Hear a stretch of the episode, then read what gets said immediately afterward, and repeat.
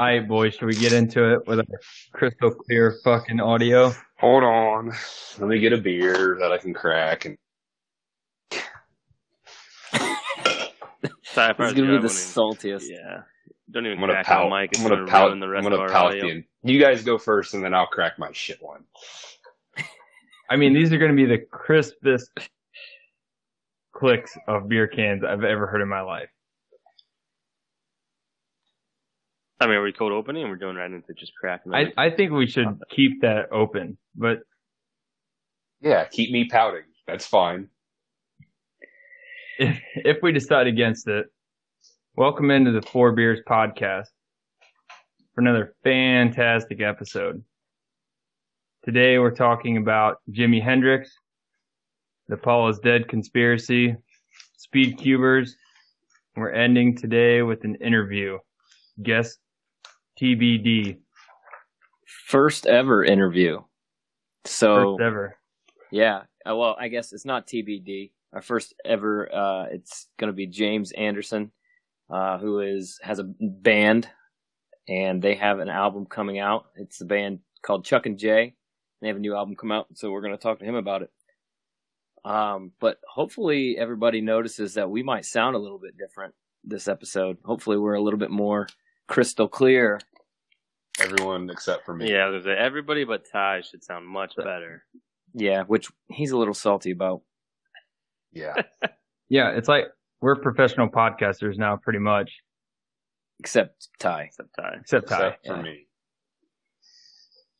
Yeah. So, I mean, that's what happens when you buy Chinese microphones from Amazon, some cheap Chinese microphones. Sometimes they don't work. And then when you buy Chinese dongles for your iPhone, nothing works. Which is actually probably the, the real culprit, I think. So, yeah. Let's do a We, five should, Y. we shouldn't blame our mics. Let's do a five Y. We- Hey.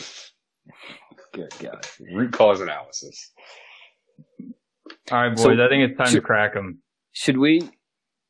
Let's do individual cracks. Let's go around the microphones to crack them, and then God. we'll go. We'll get to All right. mine. He's doing it. I already cracked mine into, great. uh, Aaron, I just had a crack of the century. hold on. Oh, That was a that little. was That was a little wet. That's that's a problem with having a microphone right by your mouth is it gets a little splatter. good thing we got these pop filters in front. I'm just gonna go get oh. mine, so I don't feel like such a loser without one. So you You can just talk put it in front of it. Practice I'm just gonna sit it in- in. I'm just Hold gonna your sit it in front of me. Yeah, for Prac- practice speaking into the mic, Billy. Yep. Yep. Um, See, there we go. what we really should be doing is some AS- ASMR or little NPR radio news. Welcome in to the Four Beers podcast. I'm your host. Oh God, that would Probably going to good. come really quiet through, but yeah, I think.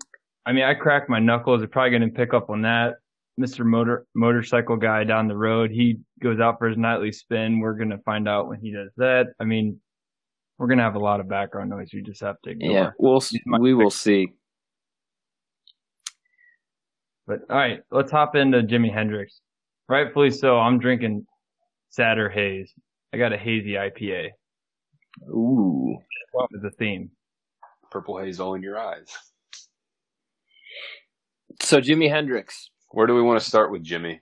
born uh, November twenty seventh, nineteen forty two, uh, died September eighteenth, nineteen seventy, at the age of twenty seven. He grew up in Seattle, Washington, widely regarded as uh, the most influential electric guitarist in history. One of the, I mean, that's that's the cliff notes. Then I think that's the end of the topic. All right, topic two will be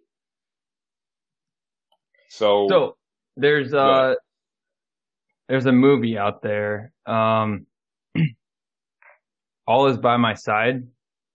I haven't seen, but I heard it's a, a good film that goes through his career and it gives a good portrayal of how he's recognized and introduced into becoming the star that he becomes. So there's a cool story about Keith Richards' girlfriend. I don't know if you guys came across this, but she Mhm. Yeah, kind of picked him up and got him on the right track and lent him uh, one of Keith Richards' guitars, and he played it for a few shows. Um, I believe it was the Stratocaster because he's kind of known for playing the Fender Stratocaster, and he uh, smashed it on stage in front of her, and she got really upset about that. And uh, I think he had kind of proven himself to the people he needed to by that point um, before he signed a, a, record deal and ultimately went to London. But um, I think we need to get into what he did with his guitar because it's unique to most artists and it's still widely talked about today. Along, along, I, I read also that Keith Richards' girlfriend introduced him to the Chas Chandler guy, which was the bassist from the Animals, and and then yeah. he introduced him to Clapton, and together this Chandler and Clapton kind of uh, helped him found the Jimi and Hendrix experience, to which he found his other band members for that. But that's it's crazy how the trickle down, like the know a guy who knows a guy and his guy kind of a thing, and then someone recognizes how phenomenally talented he was. Which, I mean, before we get to the guitar part, he was a super sick guitarist, but his voice, I mean, not not that great. I mean, that was kind of his a little bit of uh like I said, downfall. And, I, and if I had to guess, that's probably why he wasn't. He was playing backup roles before founding the the Jimi Hendrix Experience, and that's likely why. If I had to guess. So when he peaked, he was the highest paid musician at the time. And I think his, um, he headlined Woodstock, right? Yep. But also, I, I read, um, kind of scatterbrain in here, but I read that at one time he was making 100K per gig, the Jimi Hendrix experience was, and his manager took it all, and the band members got like nothing. And he had at that time when he was they were making 100k per gig, he had like twenty dollars in his pocket, kind of a deal. And so he was just getting completely boned. It happens to a lot of people, you see. So, not not definitely not the first artist to ever have that happen to him. No, not at all. Um, but yeah, I mean, I, Drew, you mentioned like things that he did with with the guitar that were so unique. I mean, I'm not going to sit here and pretend like, I mean, I picked up a guitar and I taught myself how to play shittily, but I'm not going to act like I know um, some of the shit that he was doing. But when you hear other like instructors and other famous guitarists like Clapton, right? When you hear them talk about him in such high regard and, and talk about some of the things that he did as uh, not just a soloist where he was just going on these awesome runs and these awesome uh, solos where he's using different bending techniques, different different chords that you know he's got the Hendrix chord out there where he kind of repurposed a chord that no one used, doing things that nobody ever did before. But the underrated part that all those guys were talking about, and really when you listen to it, uh, I actually watched a YouTube video that kind of explained this very well. But his his runs as he's just doing rhythm guitar. Uh, he, you know, he's he's doing his his verse as he's as he's singing, and he's constantly doing these runs in and out of that rhythm guitar that just keeps it fresh and interesting. And you know, when someone points it out to you, it's those types of things where you're like, that's why I really just jive with some of that music. It's like he's doing some shit that I didn't even realize he's doing. Wasn't even paying attention until it took someone else to kind of point it out to me, and I'm like, man, that's why it's so. It's just so and I could see how it was just revolutionary for its time, you know.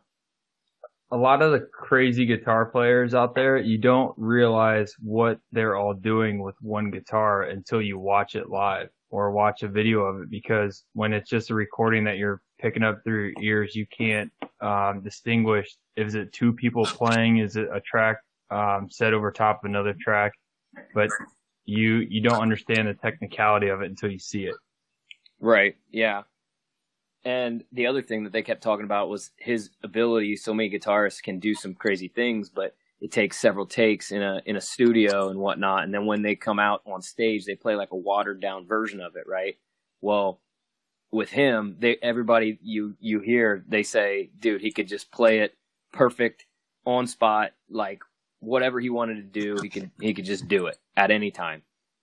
And uh, they they were attributing that to some of the people that were closest to him attributed that to him.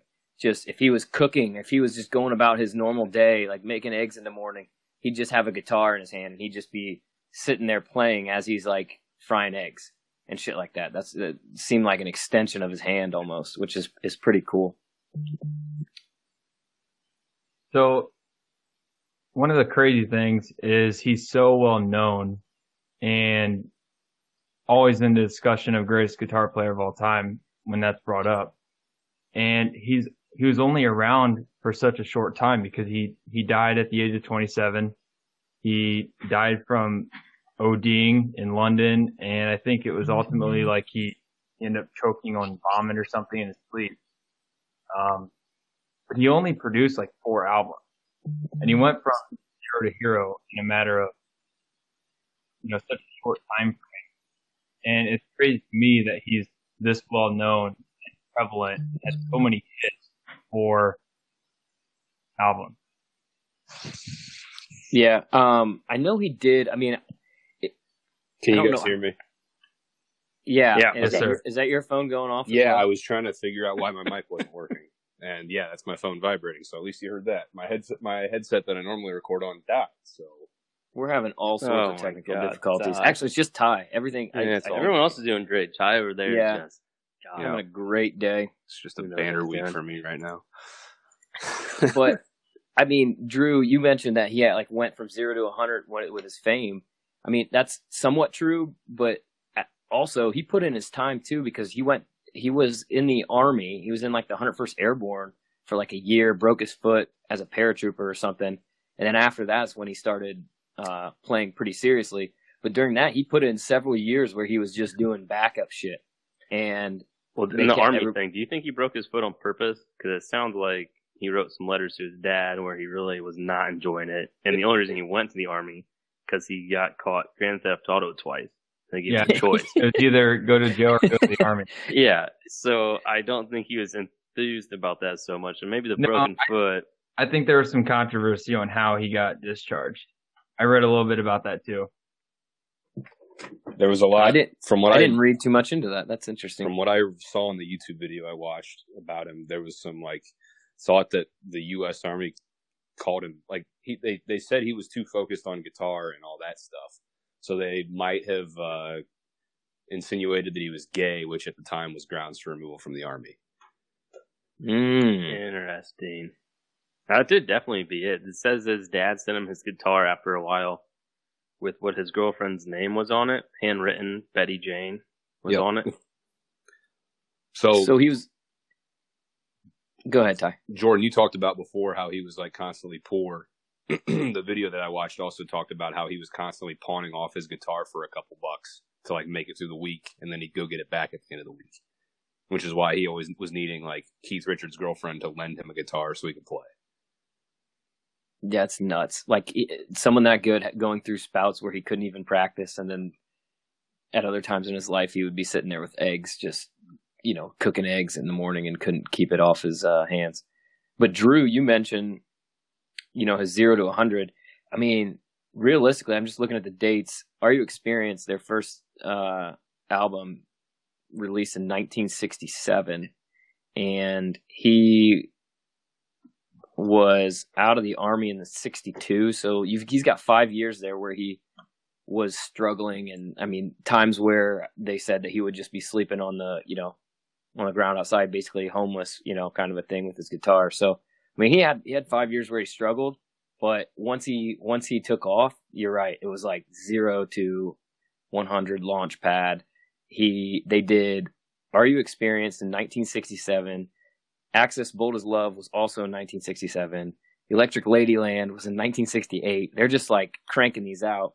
And uh, then he did the Band of Gypsys uh, album, which was in 1970. But they they mentioned that a lot of times people, well, I guess people accredited his their their able ability to like rapid fire these albums was because he wouldn't have to do many takes. He would do one to two takes, and boom, the whole band just that's exactly what we wanted it to sound like. He was just able to just nail it, knock it out of the park every time, which is just a huge testament to his skill.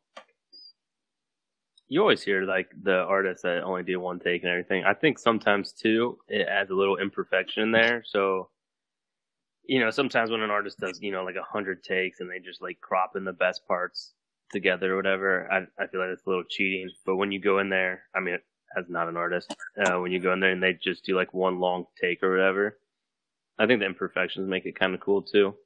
Yeah, it, it gives it it gives it some some style too. Because I mean, each time you're playing it slightly different, and when you're vibing with another group, as their their bands, you could see how their music would would lend to that. Right when he's just in a groove, that first couple times, boom, okay, we we don't want anything else. That was phenomenal. Like that that was exactly how we wanted it to sound. So, I mean, it makes it makes sense, especially with someone like him. And to those bands that do the multiple, multiple recordings before they finally get something that they want to produce, like you go watch those bands live and it's nothing like what you hear on the CD or the Yeah, typically they, strip it down.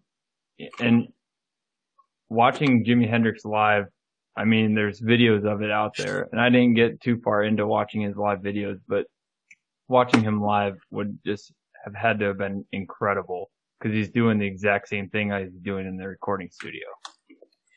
We're also And you really know- sick of those at Woodstock. So with his uh with it. I see I learned something here with researching it and maybe this is just because I'm an idiot but maybe I'm you guys are all going to make fun of me but his we've all heard his national anthem at Woodstock right where Mhm. he played he played it in the morning kind of woke everybody up kind of a deal Yep. well apparently like he incorporated some of those those noises were like dive bombs and explosions and stuff in there and he was incorporating that guitar, in the guitar and I didn't realize that that's what they were supposed to be. Huh. Like I just I just thought he was just out there shredding and being kind of gnarly with it. But if you listen back after having someone someone having said that, like it's very clearly like a plane dive bombing and like you hear the the run down like the ew So and like he does that with gu- with the guitar, which is fucking crazy. from the background, like the video that I watched, they explained that he was actually playing the anthem as like a protest to Vietnam because that was going on at the time.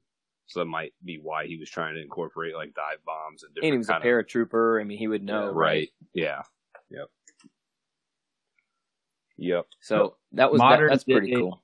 Modern day, uh, Jimi Hendrix is probably pushed to Gary Clark Jr. now, right? Got to be Gary Clark Jr. He's Yeah. and and even even that, like if you listen to a lot of a lot of Gary Clark Jr. stuff, he takes so much from from uh, many people, but uh, Jimi Hendrix is has got to be one of his best best inspirations because you can hear it. Like he'll even cover some of his bits of his music within another song. Like you know how, and this kind of lends into the whole like anything you've heard after Jimi Hendrix, anything that's happened after Jimi Hendrix is kind of it, it kind of sucks because all these artists take bits and pieces. Like he did all the exploratory stuff. It's kind of like the Beatles. They do all the exploratory stuff and revolutionize these new sounds. And of course, yeah, they get credit for it and they're the they're the the best ever. But like every music after that, people have taken from it. And so now me, as someone who wasn't there in the time listening to Jimi Hendrix for the first time, I've already heard all of these other musics, you know, which which also take from it. So it's like you can't even go back in time as someone who wasn't Right. Born you have to to listen to it and get yourself in that moment. eliminate all those heard everything. references that you've heard already and yeah. hear that for the first time. It would be a completely different experience. Like you, if you flipped on, if you if, imagine grabbing that record from the store right as it came out, throwing it on, and just being wowed because that there was nothing like that ever created. That's that that would just be wild, See, and it's you can't even think about it. You can't even put yourself in that perspective. well, that happens all the time, right? You're like, man, back when this person played this sport, back when that person did this, it was the first time they ever did anything. I mean, there's got to be people like that that do that in our time. That we, when we see it, we we know that's awesome, but we really don't. I don't know, kind of care as much, maybe. You understand what I'm saying? Or maybe yeah, you just don't never you don't happened. give it as much gravity. Yeah. The only one, the only one I can think of, like in our time, that was a game changer for music is something like Skrillex for EDM stuff. That, Oh my god. Well, I wasn't even I mean- talking about Skrillex or EDM. I'm just saying like Jesus. no, he set a full wave music that went that direction, but he was like the first to do it. And I'm just comparing Good God. Jimi Hendrix with a guitar you're comparing uh, Jimi Hendrix to think of Skrillex. it. Skrillex. that's done something That's new. unreal.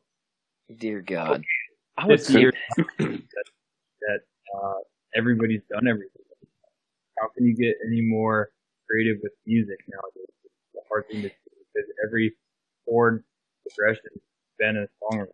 since since we're going to talk about a conspiracy theory sur- surrounding an artist's uh, death or alleged death, did you guys run into anything about Jimi Hendrix's death that you saw that might have been a little conspiracy based?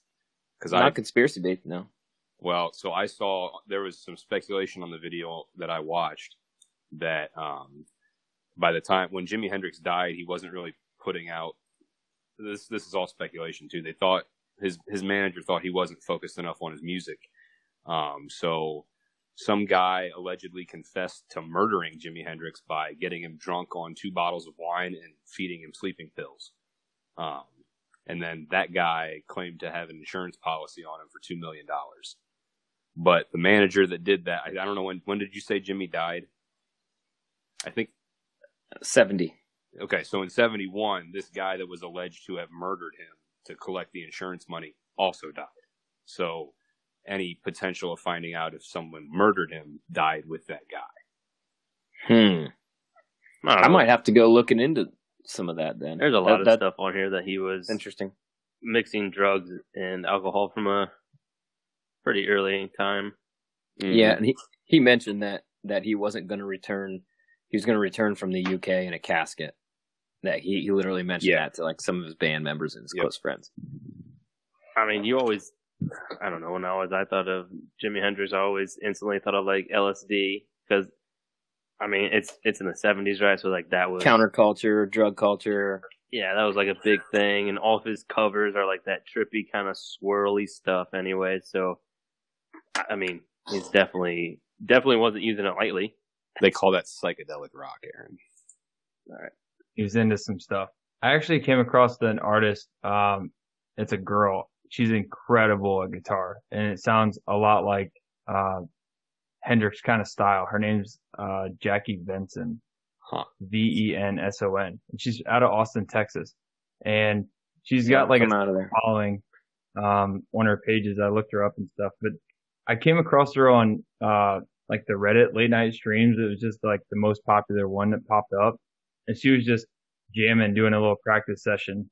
And I would not doubt if she becomes way bigger than she is, because if you watch her play guitar, it is awesome to watch. And uh, the comments were just going crazy, like she's the female version of Jimi Hendrix, blah blah. blah. But super impressive. It was really good. I would check her out. Is, is she like really little?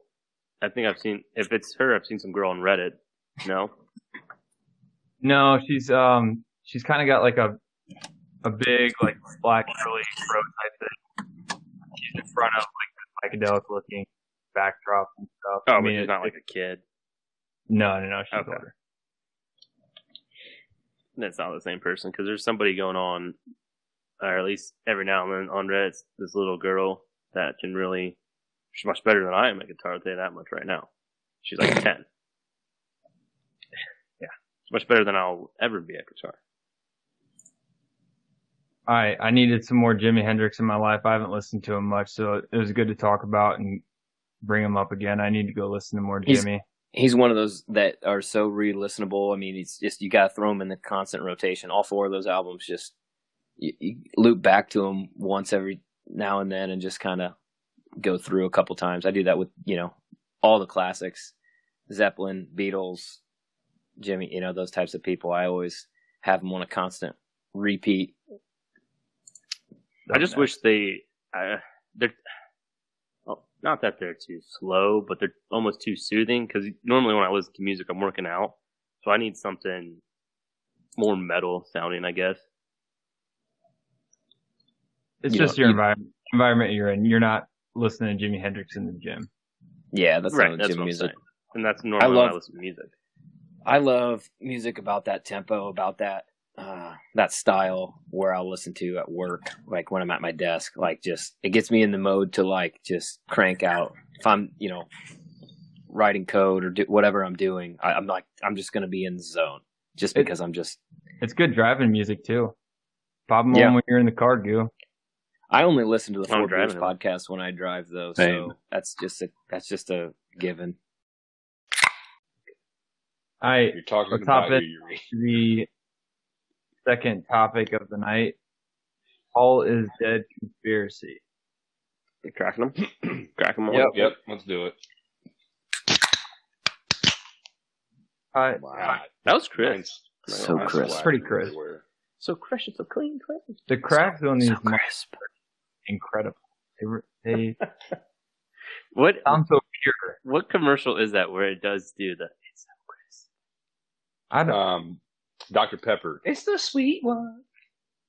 so yeah, that one, somebody With the IPAs out there listening to this, if they don't have the urge to go crack a beer right now, I don't know what else we can do. I don't even know how you could listen to this podcast and not be cracking a beer. Did did I already say that? you kind of one have to episodes, be half not drunk listen to if you're to not to drinking. that much. Ty, yeah, well, you did. Ty, check back on the list. Is that is that on there? What? You can't listen if you're not drinking? Yeah. Yeah, yeah. I- you, you know, I- broke. You broke that l- rule. Dude, I was hungover as sin. I maybe spoke So- a hundred so- words that whole episode. Yeah. I got some comments on that actually from some people that you didn't say much So, that episode. I'd, I'd love to hear back from the IPAs on what they do when they listen to the pod. Yeah. So some of the regulars, like, what do you guys do when you when you listen to us? Do you have a Sunday routine?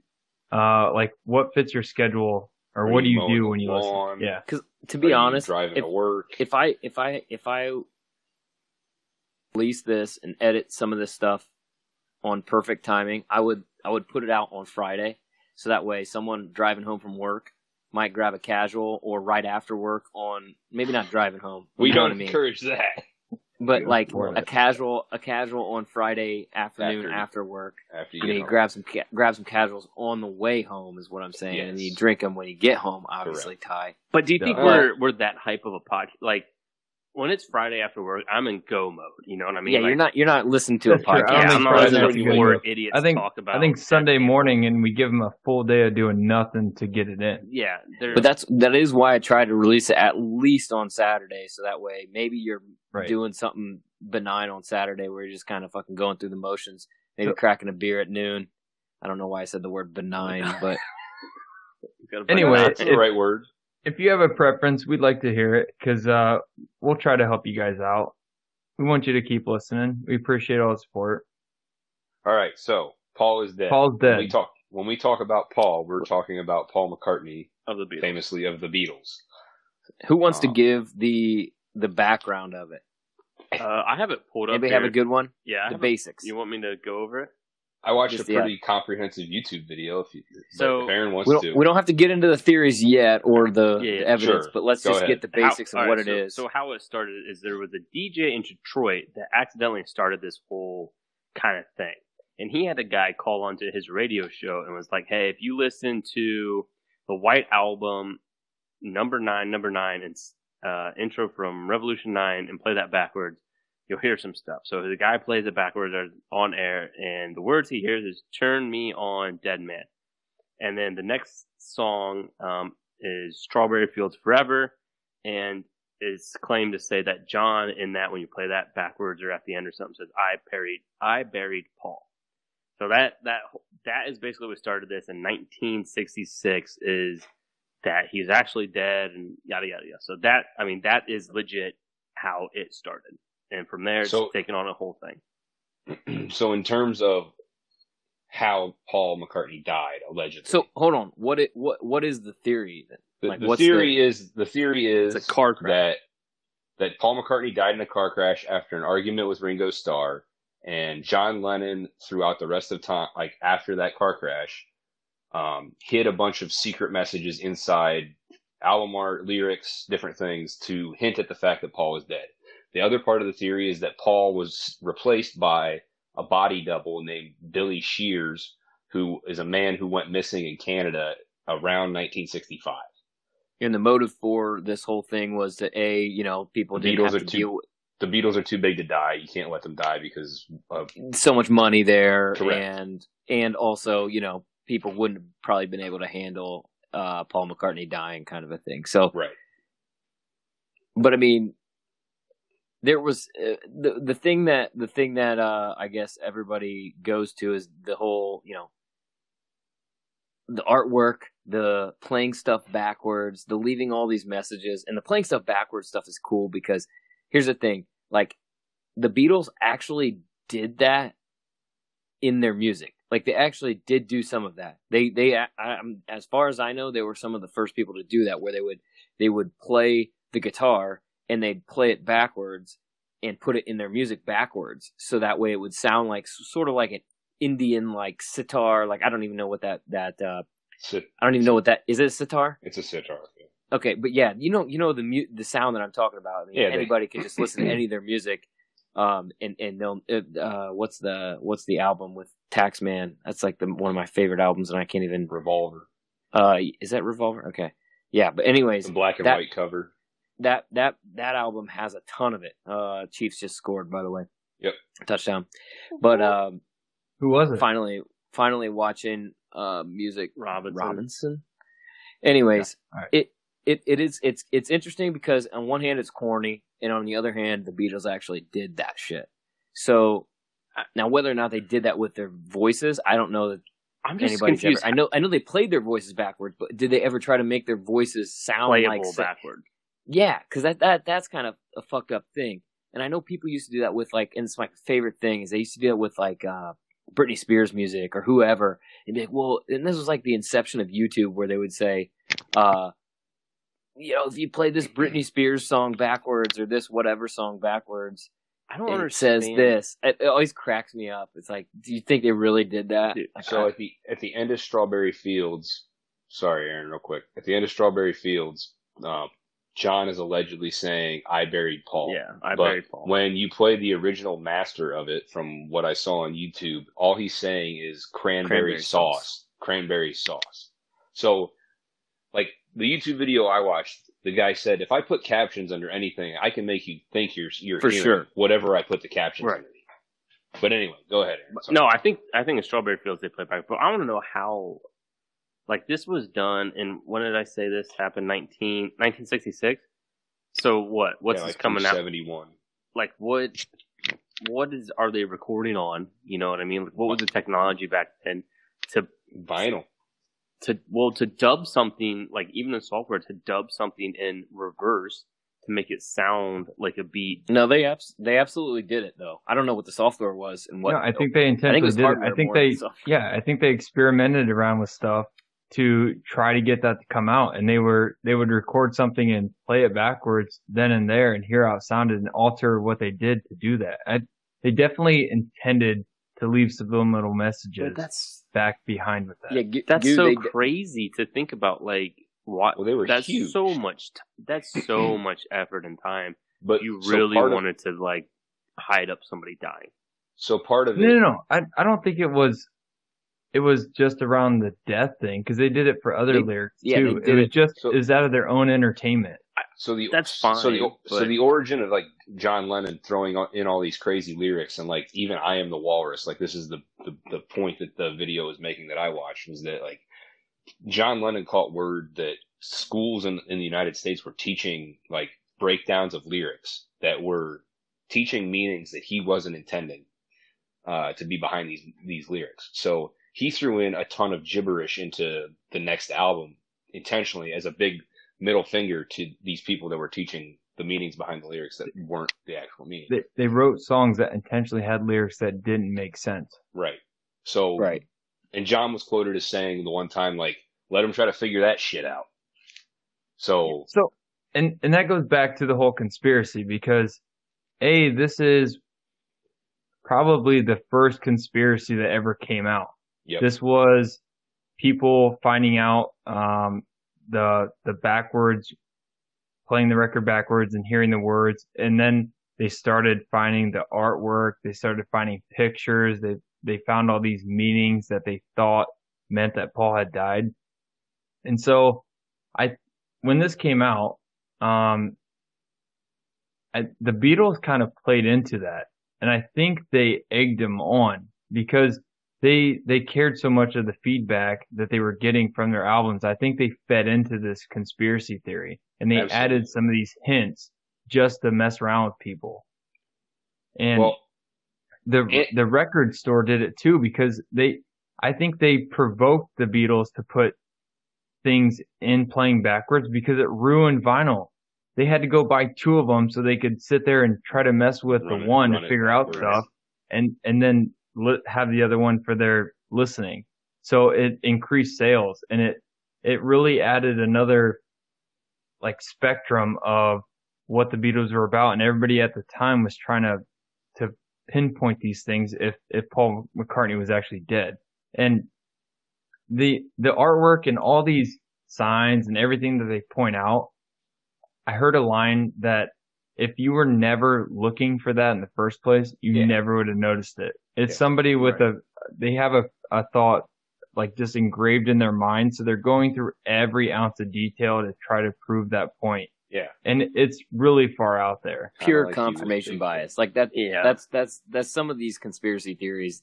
I shouldn't even say some. Almost all of the conspiracy theories that are out there, or you have a theory in your head and you confirm it with whatever bias you come into that with. And so ultimately, it, the cool part about this one is it's very, let's say, innocent. There, for the most part, Innocent, a man really, is dead. Or No, but I'm saying like what what's the what's Really, Who's it hurting no, that no, someone really believes isn't that? harm.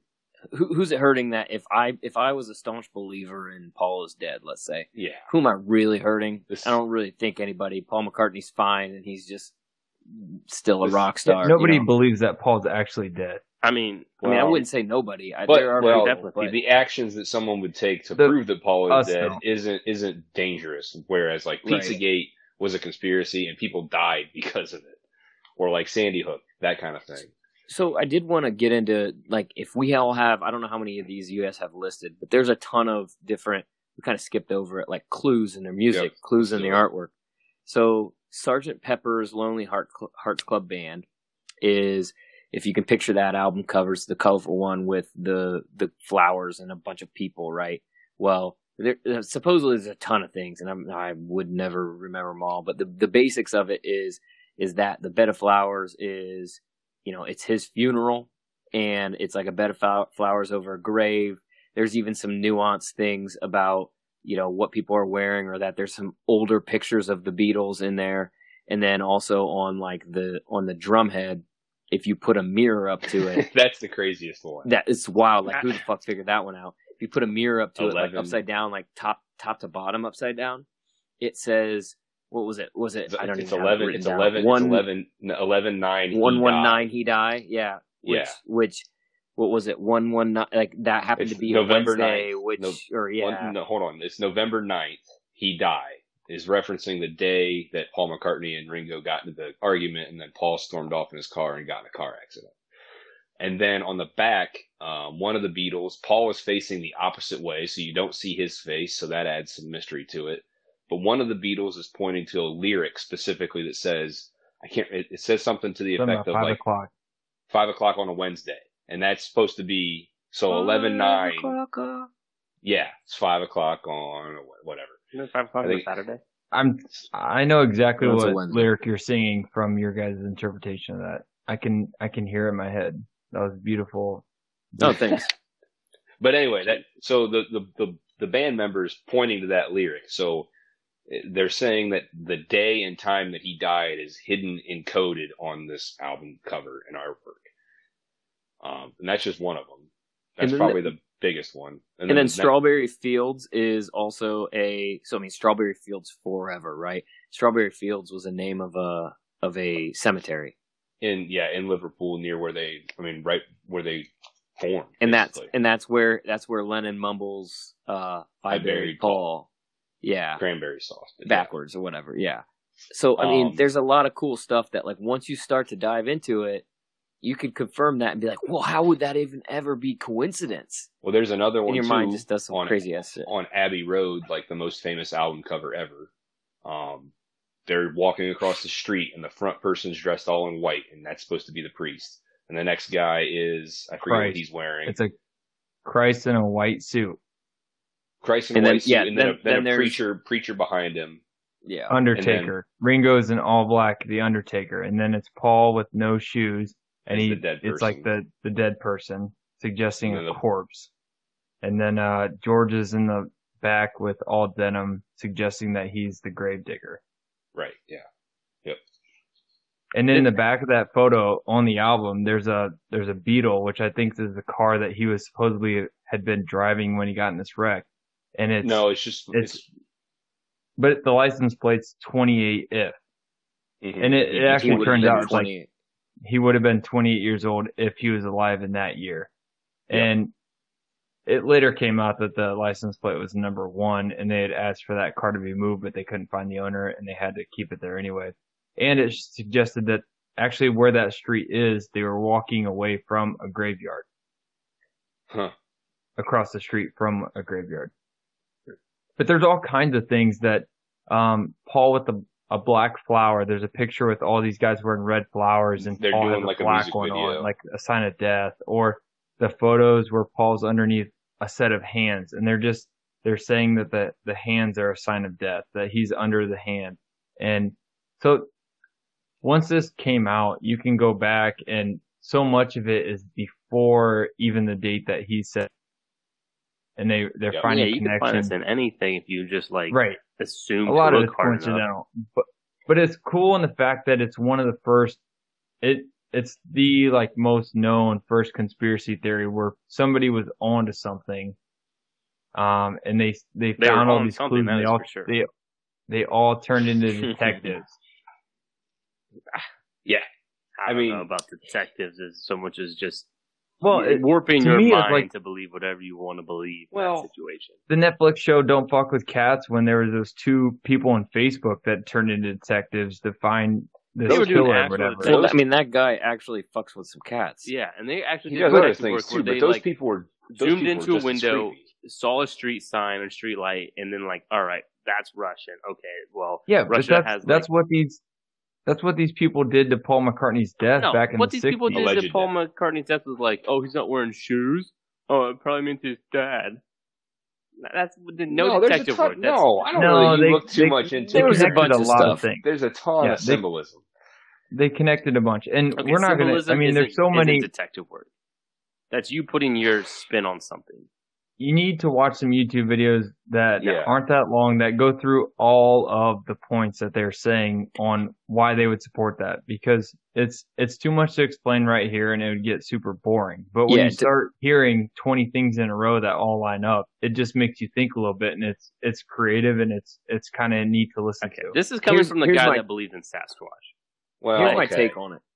Is my take on it is I mean I don't I don't disagree with Goot here, but at the standpoint of we didn't do a good job of laying out every single thing and in Yeah. order and all of the things. If we would have Right, done right, that, right, well, you can make a convincing argument. These people have like you just go Google a good fifteen minute video on So- Paul is dead. The, the you're vid- gonna be fucking. You're gonna be like, "Whoa, Yeah. that is insane!" Like whether or not you believe in it, you're still gonna be like, "Wow, that was insane." I, I agree. Now, if you're listening to this said- podcast, pause right now, do 20 minutes of research, and come back. We probably should have started with that, honestly. there's a because there's a, there's a really good YouTube that'd have been a good basis. At least the first There's- half that I sent out. There- there's a lot of other people that explain it way better than we did. Oh, yeah, yeah, we're yeah. not doing And that we didn't justice mean- at all. No, when we, We can't didn't do mean it because to it's just explain it over either. voice, and we don't have pictures and evidence where they're highlighting stuff. Exactly. But We probably should have said, if you don't know what we're talking about, go out and look at it. But I mean, it's a pretty widely. I think everybody knows uh, of this. I hope our. It's pretty listeners are curious discussed. enough that they'll go out and look on their own without our coaxing. But regardless, it's all in my in my opinion, as many conspiracy theories are. It's it's all like confirmation bias. You you have an Oh, idea, absolutely. and you are fitting it because you are intelligent enough to see the connections in all of these things.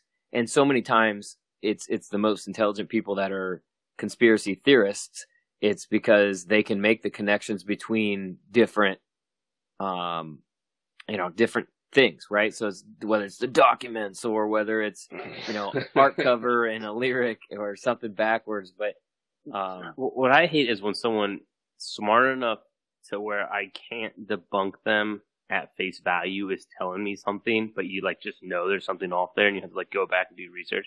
That's what I hate the most. And I think well, that's there's if like we're going back to smart people doing things like a lot of those flat earthers that throw all this math on the screen, you're like, uh, okay, I'm clearly not smart enough to do the eighth derivative in my head of this. Like, what are you talking about? you don't need an eighth derivative to disprove the flat Earth, but anyway, I know, but like they're that's what I'm saying. They're doing something where I can't calculate it clearly. They talk. Well, that's the thing. They throw so much information at you so quickly that you are caught off guard, and you're like, I don't know which wrong thing you said to pick out first. Right. So in this case, it's different because we're, we're looking This- we're looking at this from you know 40 50 years after it happened people are going through these things as new albums come out as new pictures release like and the beatles had been broken up or they stopped as a group when this was Yeah, they in get full old. swing so so paul mccartney was out in his old uh he was out at the farm. He was just living his own life after this all had happened and he had to get reporters at his house to have interviews to prove that he wasn't dead. And because there was such a big following on that and and like you said it it, it was the the radio that talked about it and the news articles that made this popular. And uh you know he was featured in a time magazine article and it, if you took the front cover of the time magazine and looked at it under a light there was a car on the back side of it that went right over his head Yep. which is how he was supposed to die. So there's all these things that are like conveniences and they're they're Well- funny to look back on and I don't there are people that will truly believe that it happened, but it's just the, a lot of it the- the mindset's already made up before they even find any clues. the Times one is for sure put in there because it was after this conspiracy. So it's definitely somebody, you know, being like, all right, let's, Yeah, let's, messing let's around. do this. Yeah. Thumbing their nose at it. Yeah. Right, right. I think the Beatles themselves had a hand in that too. I think they they fed off I'm it a not saying bit they too. didn't hide stuff in their music after the fact to like, you know, I mean, there. What's that saying? There's no such thing as bad press or whatever that is. So, I mean, if more people are gonna buy your albums, like you're saying, to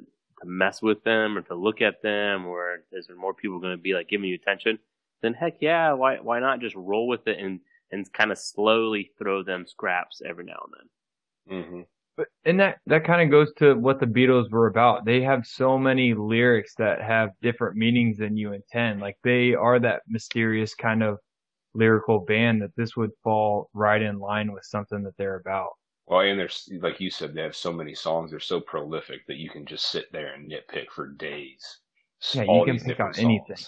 Right. Yeah, and here's the thing: you can say something that doesn't really necessarily mean anything, like Ty was Right. mentioning, like, and someone's going to find meaning in it. It doesn't matter if it's a book. It doesn't matter if it's a poet, you know, poetry, whatever it is.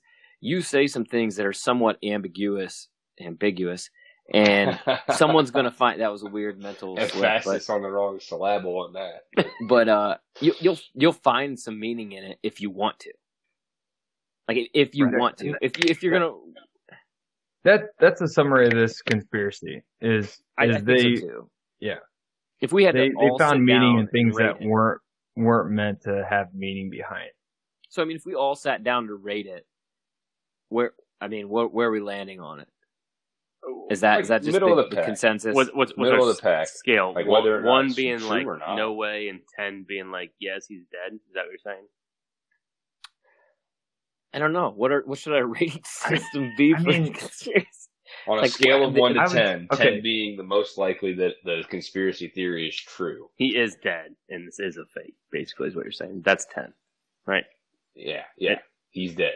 Then the conspiracy theory is one hundred percent factual. All right. I'm gonna land with a with a zero point one. I'm gonna go with a five just because it set up all the future conspiracy theories that like fell out of this. Like the Avril Lavigne is actually a Oh yeah, we're gonna have to. We're gonna have to. We're Yeah, gonna have I'm to get I into just- that one for I I sure. just she had a threw it in huge there. makeover there. You you no one's gonna deny that. Well, no, deny that. we'll well, we'll for- definitely save have to discuss that on a future on a future. uh, so Or the yeah, but I think it, I think There's it was more. good in the sense that it set up basically all these other musical conspiracy theories, or just conspiracy theories in itself.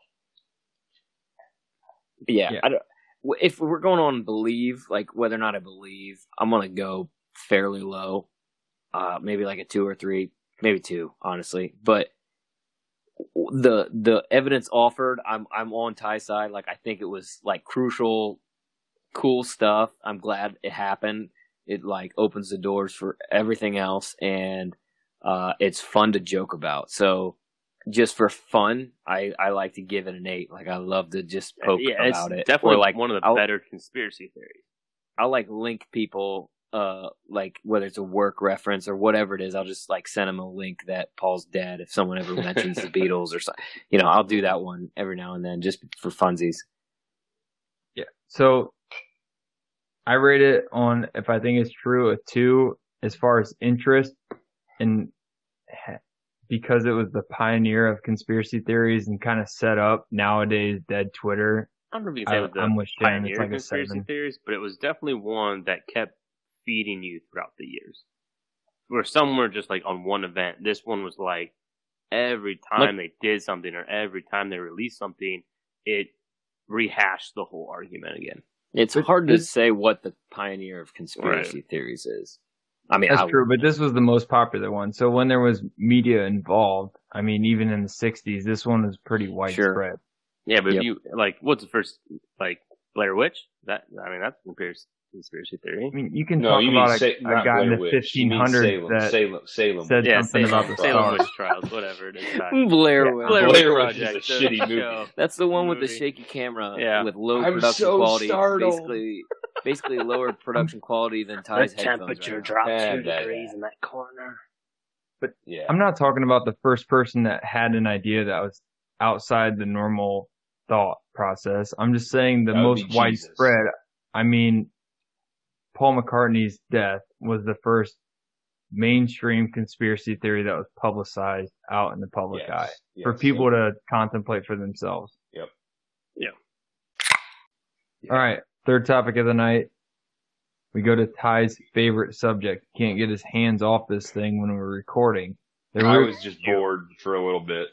and specifically we're talking about speed cubers. So we kind of base the topic off a Netflix show, Crack 'em. Sounds good.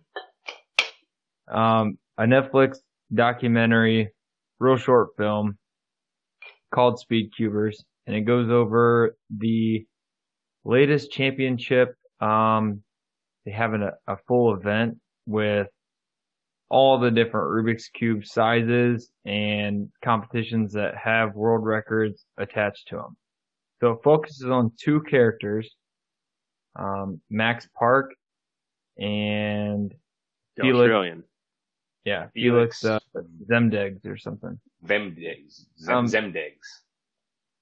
So the, the show focuses on those two and they're, M- kind of mostly the- on Max, to be quite honest. The yeah, new Max, Max is the up and comer and Felix is the veteran. So aka Felix kind of the greatest holds of all all the times. They call. Felix holds all the records. Max is breaking them. And, uh, so we want to talk about Rubik's Cubes in general, speed cubing, the Netflix doc. We just want to hop into all of it. And, uh, Yeah, I'll So- start off with the documentary. I think uh, the docu series is pretty good. Now, if you're gonna Not doc. what? Not docu series. It was forty minutes long, okay, which is yeah, my com- which is my complaint about it. But So- anyway, docu Yeah, episode, docu Documentary. docu-sode. Not everything has to be a series, Goo. Come on. Well, That's what I mean. but it's not even. That's what we're saying. It's 40 minutes long, right? Yeah, so was it's not quick. even a, a full documentary. Like it's not even an hour. It's like a s- episode or something. Um, Yeah. But I think it was good from the aspect of, so like Max Parker, you'll quickly learn. I don't think this is going to give away anything. He is on the spectrum, and I think it was great from the aspect of like showing that your kid can do things and be good at things and still be relatively normal, even though he has like a form of I think it was autism. So Yeah. it's very inspirational and it's great. Now, if you're looking to find like a history thing on the Rubik's cube, this isn't it. Like this does not go over anything about the Rubik's cube, how it was, you know, come up about like all the different ways to solve it and yada yada yada. Strictly documentary series following two guys, and mostly one of them has autism. And, and to me, it was like being I I had no idea any of this shit, and I watched it. You know, I had a, had a few beers and, and was watching it late, like on a weekend, because I'm a loser by myself, and um, I was just I was wowed. Let's say, like by, it by makes so many Rubik's cubes cool. It really, so many was things. Oh, awesome. they definitely geared this towards a younger audience for sure. like th- there were so many things that I mean, the fir- first off, because just because Goo mentioned it, um, off the get go, it's not really gonna spoil anything because you find out very early in the documentary that Max Park has autism and he's a fucking kick ass cuber, and that's the whole story too. So it's, it's not giving anything away. But like, if you'd have told me in the beginning that I'd have gotten emotional or like been like, whoa, like Yeah. Yep. Felt tugs like something about at about a fucking documentary about Rubik's Forty minute Cube? documentary. none- like a forty yeah forty minute documentary about Rubik's cubers. I just said you're fucking shitting. No way. Like I actually went into this and was like, ah, it's probably fine because normally what you guys say is like, you know, when one of you guys say oh, something's pretty good, i I'm gonna li- I'm gonna watch it or listen to it, whatever, because of that. And uh, I We trust you same guys taste. Yeah. and for sure it blew me out of the water i was not expecting that just because something about rubik's cubers that you know I, I was going to bring up the emotional part of it, um, because if, if somebody's weak, like emotionally weak, you're going to need tissues for this thing, which is Oh, not yeah. what you expect for a Rubik's Cube documentary. for sure I'm Right. telling you, like, I, it caught me off guard for the story behind it because it's the inspiration behind this kid that doesn't excel at much, but he's so good at this and he's on a national level. Be, I mean, Wor- wor- World national. level, yeah. It's not that he doesn't uh, excel at much. What what gets me is that his parents are using this to like teach him break, like break a- through. yeah. So apparently with autism they have like troubles with like hand coordination. Oh my god, I can't even talk. Hand eye coordination. Hand eye coordination. There you go. For you, it's mouth word or coordination. so that apparently this is helping him, and the fact that he like can be in front of people, it's helping him. The fact that he can fail in front of people when he like has only Yep. one goal, like, and the that uh what Khal- Khalid, what's the Australian guy's name? I always mess it up. Felix. Felix. Okay. Felix. Uh, he's he becomes like this inspirational model to Max, and like they even showed when they went out to eat, and Felix was like, "Oh, Max, don't forget your like greens," and Max is like, "Yep, yep, greens, greens," and his parents Yeah, are like, "Oh, if Felix tells him to do something, he's going to do it." Like, it's it's incredible. Yeah. and this felix that- guy he's a kick-ass dude like Yeah. he's awesome. what a what an he's so all-star great. like That those whole two that are whole both friendship sweet. yeah was Felix really really is- cool to see. Is Max's role model to a T and he doesn't do things unless Felix does. And Felix was in this, um, scene a long time and Max grew up watching Felix and wanted to be like him. And that's the only reason he ever got into it and, Yeah. and wanted to be so good is he wanted to be as good as Felix. And, and turns out the kid's absolutely incredible at it. And if you look at the world records of Rubik's cubes, Max has half of them. I mean, all of them but one, right? they have, there's like, no, there's all kinds of them, but it's like the four by four lowest time, the main five ones six, yeah. seven. So, they so get the way bigger. the and- documentaries broke it out is that Max holds all basically all the big time ones, and Felix owns of all those he only holds one, and they keep going back and forth on like who can hold it's like the three cube average or something. I think it's called. Yeah, so the the big one is the three by three Rubik's cube because it's the original Rubik's cube, and the two big world records are the fastest solve of that, and then also the fastest average solve time. So I think they do three. They take the average time of that. so i wanted to get into some of the semantics if we could okay, Let's do it. Um, so world records. how how on earth are they standardizing the way each cube is quote unquote randomized? It, or do they or don't they? Is it very so I think there's a minimum. I think there's a minimum number of turns that you have to do to a Rubik's cube to make it solved, and at some point it becomes the same level of um, difficulty in terms of how many turns it takes to get it back to a solved state. It's just number of turns. Yes, Okay. So- So, I think there's a maximum. I think it, once you once you scramble it enough, I think it reaches a maximum number of turns. Because- turns that it can, because it they even be talk solved. about I looked that up. they even talk about easy solves and hard solves. Yeah. I, see, I didn't even look this up, Ty, Drew, because I knew Ty would probably know it. So I don't figured, actually know that I much figured about it. I only would know just the one probably way to say solve that. it. But You know, I, I found that watching the series. it it takes 50 to 60 moves to solve it, a 3 by 3 And they're doing this under 10 seconds. So when I solve a Rubik's cube, I do it by like building up layers. So I get one side solved, and then I solve get the middle, and then I get the top. how to solve it. And I, I, I did want to get into that, but just the, the sheer amazement on how they do this. I mean, when you watch them, they're doing two or three moves at one time and it, Yeah. you can't even comprehend. So when Oh, Jordan yeah. talks about like randomness, they, they have a box over the cube. They pull the box up. The, the player gets like five seconds to look at the cube. They It- go it's over. it. longer than five seconds. I think it's And around like and hold on, while you're there, It's, Drew, it's, while it's as long as you want. No, I think no, it's no. as long they're, as you want. No, they're timed. What? No, I don't think so. I think Well, they're they, can, given they a- can t- They They're given a time limit. They they Yeah. have to stop analyzing within then- that time limit.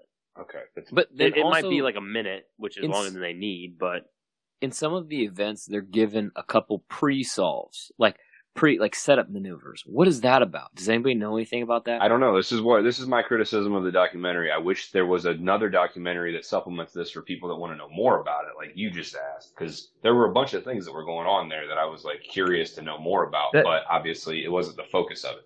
That's a good criticism of this documentary because I feel like the people that are going to benefit it the most are people that solve Rubik's cubes and try to be fast at it. They understand what's happening more than the average viewer Uh, on Netflix. I'm, I'm going to disagree with that. I think this documentary series hit exactly where it needed to be, and it's for the masses, and it Yeah. does not go into I all don't- the, yeah. the I stuff think that with we Goo's wanted point, to. I think to Goo's point, most people don't actually give a fuck if they randomize It's it just a in a certain story. way, or if they look at it for five seconds, or can have five uh, pre-setup moves, or whatever the fuck it is. That's just probably us being annoying. But and when I say us, I, I think I asked the question, so it's me being annoying. But those were those were kind of some of the things that I was thinking while I'm watching this. I'm like, wait, how did so like first off, like how do they randomize the cube? Mhm. and um you know how long do they get when they're looking at it and then b what are these like little setup maneuvers that they're allowed to do so they they look at it they're allowed to have a setup maneuver then they like set it down and then they put their hands on this like mat and then they go to town like once the timer starts and like I, I didn't know anything about this process like or is there like a standard That- set of I was- solves like That's what they- I was getting they- to. As, do they just as not far as let- how they do it, nobody knows watching it. So if anybody's getting anything out of it, you'd have to know how to do that. That was my point. Like they Yeah. Netflix thing's more of a a motivational, inspirational feel good story. story yeah Absolutely.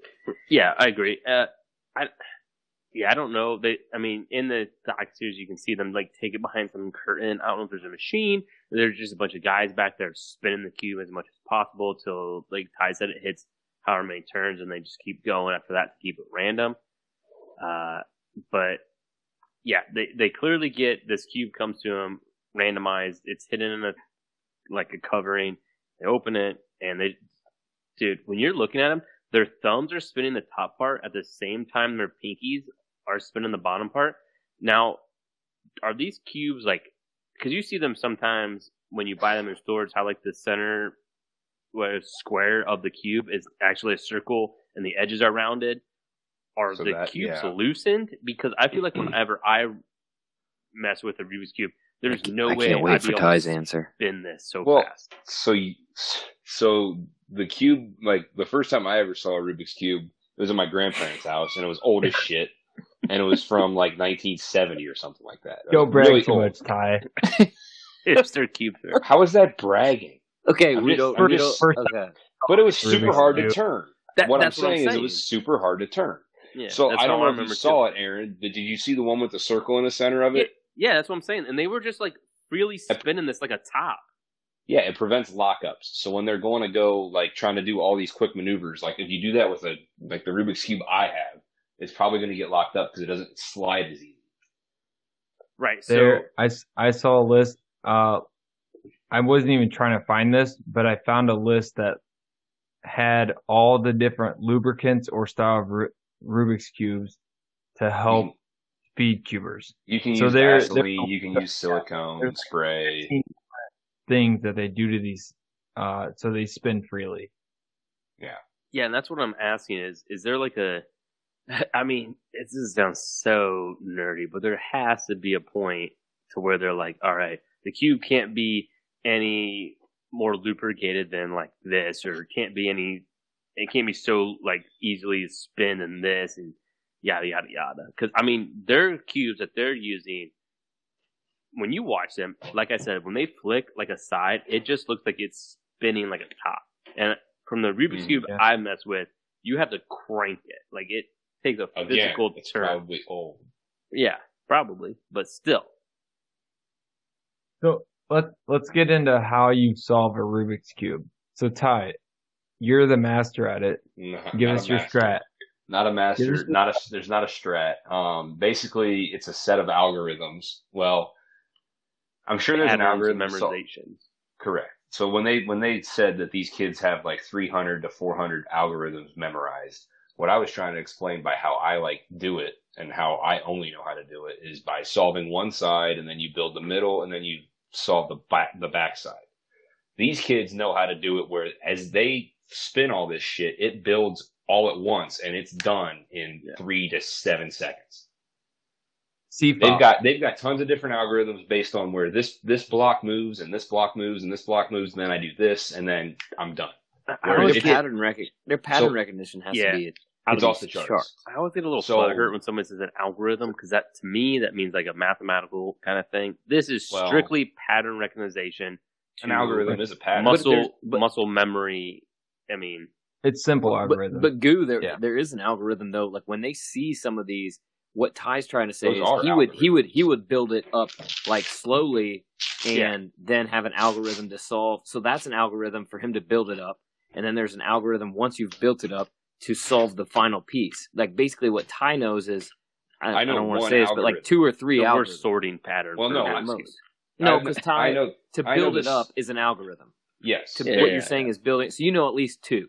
Yeah. You know Well, you I- have the build up algorithm and you have the solve algorithm. That's the way most people know how to solve and solve. Here- here's how it goes. There's the CFOP method. I looked it up. Like, how do you how do you speed cube? And it's a it's based off this Fridrich method back from like the 1980s. And they when they build it up, they're building a cross Yes. because from that they can they know the the moves to make. so, So like, there's a whole step process that you have the cross, then you go the first two layers, then you're building on the final layer. But they don't do it that way. The speed cubers. no, they recognize different situations in which they can apply different algorithms, and they build it up as quickly as possible. yeah. So they've, they've Right. they, they figured out a ma- like a an optimized algorithm basically. And it's not that they figured it out; they can recognize the pattern that um, they memorize the correct sequence of moves to do it the fastest. Right. Right. So, So- their build up pattern might like- be different than the next guy's. Right, but well, no. Well, they might not, be using a build-up pattern. They just know that if these cubes are in certain areas, their brain already knows from just them practicing so much. The applicable This is the thing I need to do to this is the it. pattern I need to is- spin to get. These are the Yes. turns I need to do to get me to the fastest time. Like I see this here, this needs to move there, and then this needs to move there, and there's a million other things going on. But like that, they know instinctively. It's insane that their brain can process the whole That's what I'm cube and to do it under 10 seconds and 50 to 60 moves, like just like that. It's pattern recognition and it's like muscle memory.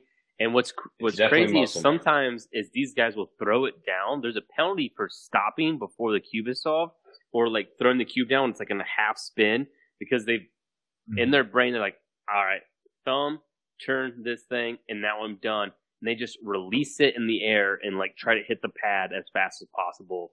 So Right, you have to set the cue. they're not first. even. I there's no way they're watching it and being like, oh, then thinking of it, it's strictly like, oh, these are the corners. Okay, boom, and they just start twisting as fast as possible, and then there's something in their brain goes, you're done, and then they stop.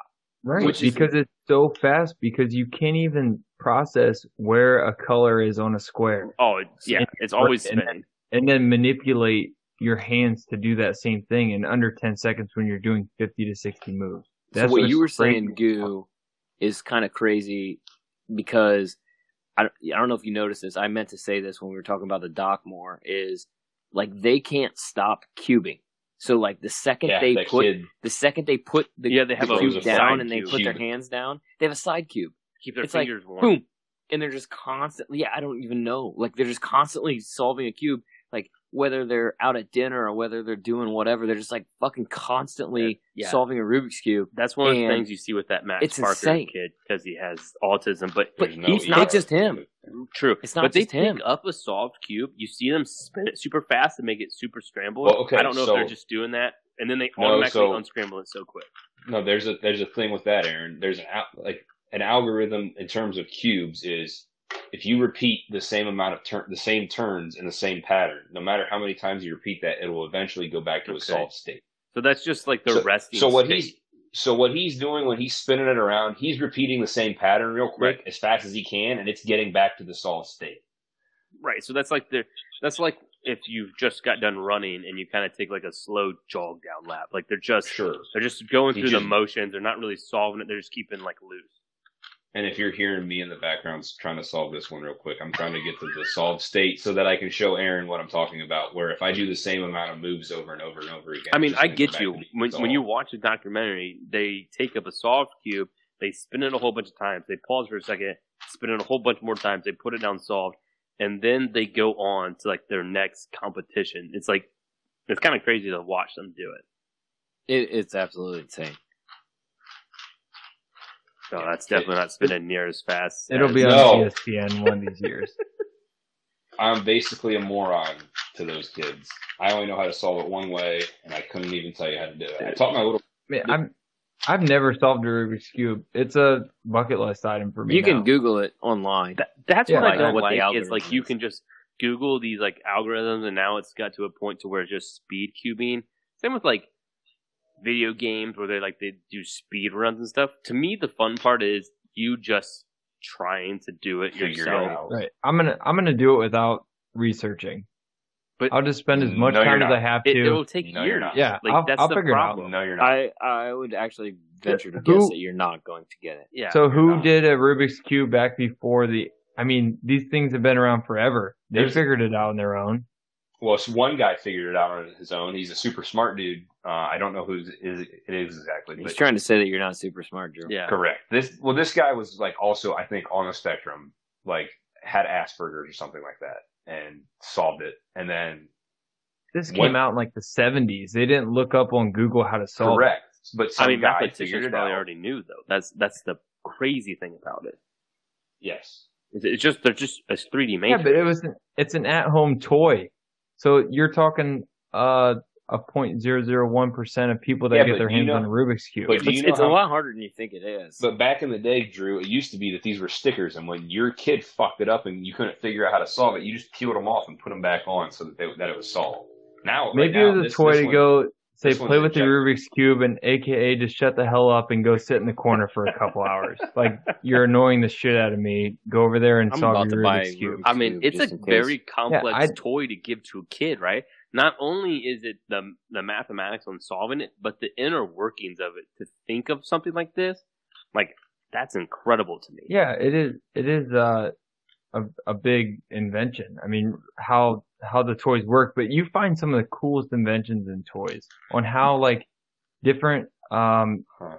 just basic mechanics that they they Oh, use in like small kid toys is so cool. Sidetrack. All I- there's a Netflix documentary. I think that it's called "The Toys That Made Us." That is Yes. incredible. It's a CNN original, but yeah. No, it's I a think, uh. Realistically, Is this- the It's Netflix let's think about original, it. The Toys That Made the Us. guy on the pursuit of happiness solved it in a cab ride. So Drew's gonna get it. Mm-hmm. Will Smith Yeah, did. yeah. So I mean, Yeah. at this point, it's just to prove Goo wrong. Like I'll videotape myself. I don't care if it takes five hours. I'm gonna solve a Rubik's Five cube. hours. I think- is that the over under. d- No, it might so take to- you fucking to five ex- years. Yeah. to explain how like easy it is once you know the patterns and how to like once you recognize them, at least from the way I do it, the very simple way. I taught my little brother. I think he was a sophomore or junior in high school. I taught him in like an evening. You taught him. I'm not gonna do background research though.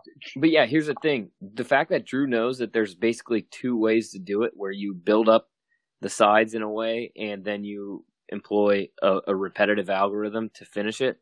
That's already too much. Like that, you're There's already well, giving there's him like- too much of a hint. I don't in that, think that's my too much of a hint. He's not going to be able to like. No, No, I'm not saying it sides is. done. There's But, like, four. There's like my, four my or five point, Guru, patterns. is by the way, imagine imagine if you didn't know that.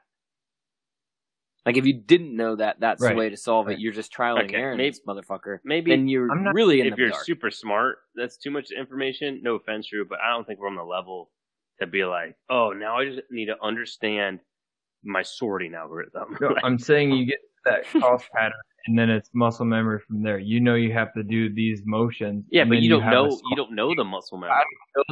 No, so I have to figure out how do I Right. get this square on this bottom corner over here to the middle of this other one. Right. All right, I'm Drew's gonna... buy one and he's gonna try it, and then he's never gonna Yeah. get it done because he's just gonna No, let so- it go. Go back do to the without record collection. any, If if you, without any what's the over under right now? Like honestly, what do you Five think? hours. Five hours. That's the over under line. I'm taking the Yeah. over. Who, who, Five hours? Are you it's going to take him five weeks. It'll take him five hours to figure out how to solve one side. Yeah. You're Yeah, dude, saying it's gonna take you five no, years. You I'm, you I'm watch close to five. square, watch your moves, and see where it ends up. I'm yeah, five hours.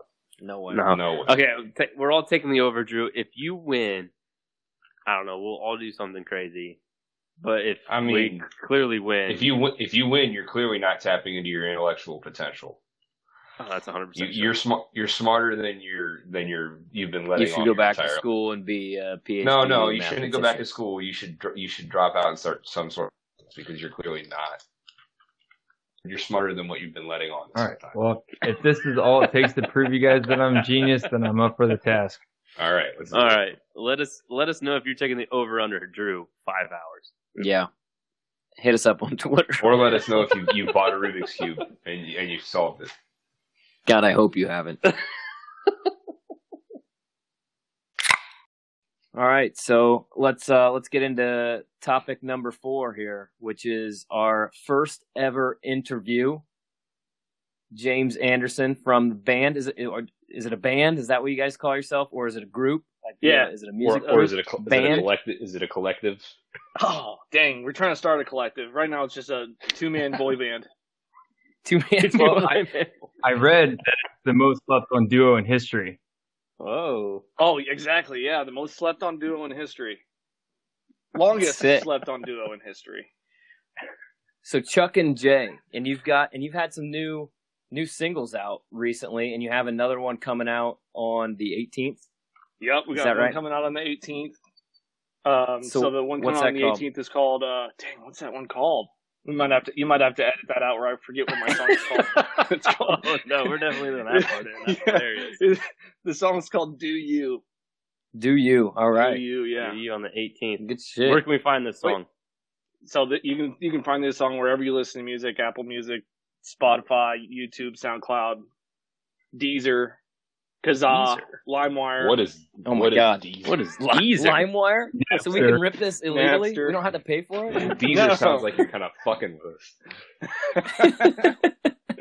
So wait, if you had to think about which uh, songs coming out, that means there's more in the background waiting to come out then too, right? yeah yeah so uh me and big chuck we do a lot of music together like pretty frequently um and so we and we've been doing music together for about 10 years or so um so we have a ton of music out there that under are under different names actually um the the prior artist name that we have out there is tkl and we probably have like 50 or so songs out there on spotify a couple albums um but when we started this new project we found it, it was easier to um, like promote a single rather than promote an entire album. Spotify has some things that you can submit songs to editors, but you can only submit one song at a time. So we're just kind of Mm. experimenting with this new project like that. But we ha- so we have a lot of songs in the bank. Interesting, because I was going to say I saw you've had a, a handful of those singles like Automatic Classic, The Times, and Automatic Classic, which I don't know when that came out, but it hasn't been that long ago, right? That was fairly recent ago. Yeah, like uh, about a month month ago. Dude, that one's a banger. I like that one's that one is catchy. I don't know if you you guys got a chance to listen to that before. I heard it. I liked all three there on Spotify. yeah, it was that one is Is that the one you super. sent in the text messages? Ah, 'Cause- I don't No, remember which one I I sent. That was the latest one. Yeah, that's Yeah. a we we made that and then we were like, this is an automatic classic, so that's what we named it. That's funny. That's dope. So like are you are you the main uh or do you guys write these songs like together or, or is like one of you more of like the lyrics, one's more of the music or how how's that work? Um, yeah, so we we usually sit down together um pretty frequently and we'll like make beats together. He Ben Big Chuck, his name's his real name's Ben. He's he's a multi instrumentalist. Uh, plays keyboard, plays the guitar, plays the trumpet, uh, the har- whatever. He, he he can play pretty much anything. The level of skill on some of the instruments is questionable. Sounds Um, about like Drew. yeah Yeah. Can he play sax? you know he, he, I mean he doesn't own a sax, so so- I've never seen him play sax. We can get into that later on too. Yeah, so if you're, if you're looking for like a backup saxophone player, that's going to be Drew. Like if Like you want sax some man? shitty Yeah. background sax, yeah. like you missed Play the a sax, man. keys. Ben and I have a lot of things in common if we're mediocre or around average to a lot of things. So I've actually played on Broadway in Nashville Oh with wow! an egg shaker. Like I did the, the beaded Oh egg shaker. God. So that, that's my my wow claim to fame. He said- you he think said, you play "Oh, there wow." with a saxophone? He made he made a living on that. That's awesome. Did you make? Did you really made some money doing the shake? No, I have a cousin that plays down in Nashville, and uh, I went up on stage with him at a little record shop down on Broadway Street, and I I just did the the beat in the background for him one song. That's awesome. I, uh, I I feel like people like you don't get enough credit that you deserve. The egg shaker is hard. Well, I'm, when I was in front of all five people, it was pretty tough to keep a solid beat. I Yeah. say that. Oh my god. Seriously, it's not like Oh, in your room where you can just like do it, do it regularly. you gotta. I wish everyone could have seen the, Right. that Uh, video But I mean, of okay, him so- demonstrating how to play the egg shaker. Tambourine though, like I'm notorious for going uh, up to a band and uh, like around Toledo or a local dive bar or whatever. If they have a tambourine just laying there, I'm getting up on stage and I'm playing tambourine with the band. I've I seen. need We've been at bars where I'm sure those bands- kicked out, forced I was gonna themselves say, on I'm sure those bands love that. Oh, they hate it every time. It's one of those things that like they act like they they act like it's cool at the time and then they're like god but I, they're reluctant they're like ah, They don't- I gotta give this to him I can't be an asshole They don't and want. so then he guy- gets up there and he don't want some- actually he knows what he's doing ish so it doesn't sound bad and so then they're like ah fuck it fine he can play the rest of the song we're not gonna Yeah, kick him off Yeah, but then all of his friends are looking at him and not the band. Yeah. Well, the Yeah. bar, does the bartender know, like the bars, they know you there, and they're like, "Oh, here's freaking Tambo walking in." Like, No, I don't think it's that frequent. This one, this one time I was um up there with like a Def Leppard cover band. Like these guys are wearing tiger and cheetah like leggings, and I got pulled off by security uh from that one. But those guys were digging it. They were they tried to keep me up there, but no, sometimes it's a little too much. I've since grown out of that. That's that was college days, but Grown out of that. Um, Wait, you did can it like a year out of that? ago. no, I have not done that in a while. you did it a But- year ago. to get back on what we were talking about, um, I, The I'm very fine with behind it. staying there So no, no, no. Um, so do you guys uh, you record a lot of the instrumentals, or is it done like digitally? Oh yeah, so um, most of it is. Uh, I mean, the guitar is real. The bass guitar is usually is probably like fifty percent of the time real. Fifty percent of the time it's done via synthesizer. Um, that's where like, I mean, like as as I say, Ben can play multiple instruments, and sometimes he may be like mediocre at some and better at others. Ben is like a really awesome G at producing and like uh, being able to modify the software and like do things within that at like after the fact that makes it sound awesome. Um, so I don't really sound very cool in real life, but when I when I put the microphone on and Ben puts auto tune on my voice, I sound like a badass. Yeah, so you're singing through all the songs then? Oh, uh, me singing, yeah. I'm I'm I'm I'm the lyric writer and the singer, um, and he's the music producer slash everything. So when you guys when you are doing a song, what comes first? Do you write the lyrics to a beat, or do you come up with lyrics and make them fit? Like, what's that process? Oh yeah, like I wish I could be one of those people. There are some artists I think that are out there that can probably write lyrics uh, before actually making the beat, but I have to hear the beat and then write the lyrics to the beat because that's my process. So we'll usually, if we're recording music together, I will be writing while we're making a beat. Um, or a lot of times Ben will be like, I just uploaded some beats to the Dropbox that I was working on, and then I go and check those out like in my own time, and then we'll get together and finish the song. That's sweet. Oh, it's cool. So- I mean, like, I was, I was just gonna say, it's definitely like one of those things where you're like, you get into like a flow state where like we we could be down there for freaking hours, and like one of our girls has to call us and be like, okay, time to go home now, guys. Like, I can only imagine. So is it like a is it like an actual like studio that you have like rented out or are you just at someone's place? Yep. So we're way amateur. We're just we're just in Big Chuck's basement in the Beat Lab. You, you got Pretty- some soundproof padding on the, on the walls and everything. Well, we used to do that. So we used to like we used to go all out and make studios. Like me and my friends a couple of years ago, before I met my fiance, uh, we rented a house and we were all in a band together, and we actually soundproofed out the entire basement and had a big old music studio down there. Uh, that was like a, that was a rock and roll type band. Um, and we've had it where we soundproofed out closets and like had our had our stuff. But we're like Ben's gotten so good at production that we were like, this doesn't even sound different now. We we just we just put up a microphone and we just roll with it. We do have some pretty badass mics, but I was gonna say I you would you would have fooled me. I, w- I would have not have known either way. That's why evidently I asked. Yeah, I had no idea. I mean, like Um, there's I'm sure somebody that has like a really keen ear for production might be like, oh, I can I can sense the air from your microphone or something like that. But it's good enough for the chicks I date.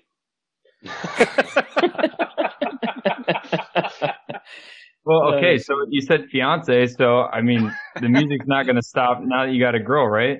No, no, no, no. Uh, I mean, like I, I've done, I've had like iterations of music from years ago. Like I've been in rock bands, different rock bands, and have done stuff with Big Chuck on the side or with T as as TKL. Um, so it's always like, I don't think it's ever something that I could see myself stopping.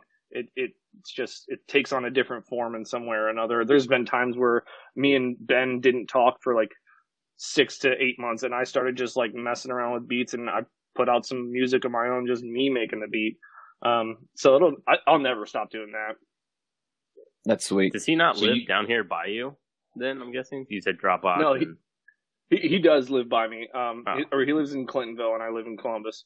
And, uh, uh, so we just use Dropbox. Like if he's, especially during Right, this right, right. time during the pandemic, it's easy to like put something in there and I can write to it.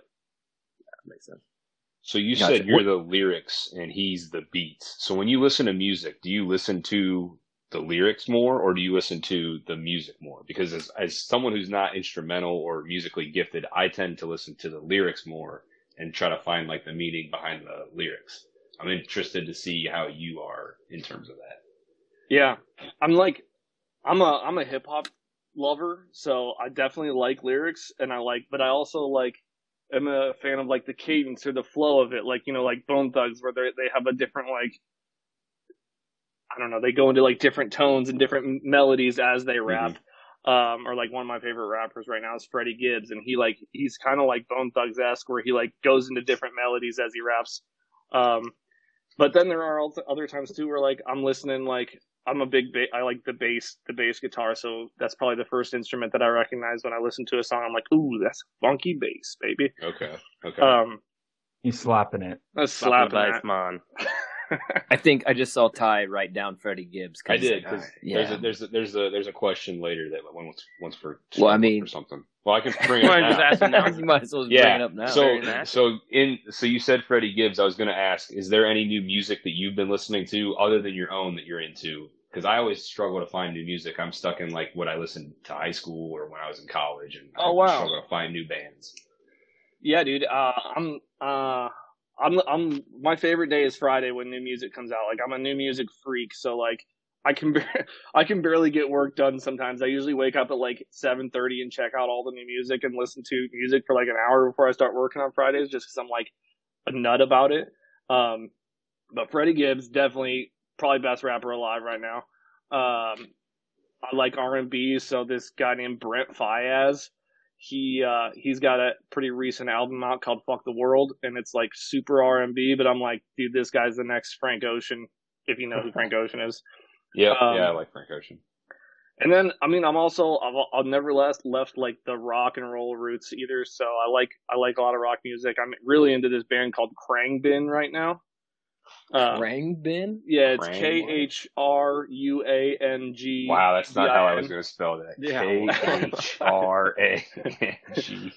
U A N G um, but they're mostly instrumental and literally like put Oh, them wow. on while you work tomorrow and you're gonna like blaze through all three albums and be like this was awesome Huh. I, bu- I've almost bought all their i just got a record player believe it or not and then i just bought all their vinyl i was like these guys are amazing So Drew, Drew also just made that similar purchase, and we were kind of giving him shit because, see, here's the thing: Drew has a tendency. I'll I'll make it quick, but Drew has a tendency to buy shit that he'll use right away, For like and a month. he'll never use it again.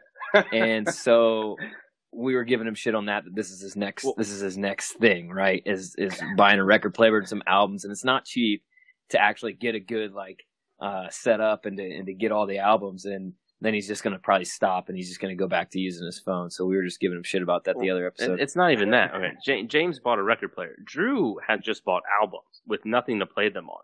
oh, yeah, he So hasn't he bought a just has record a player. collection of vinyl to just look at.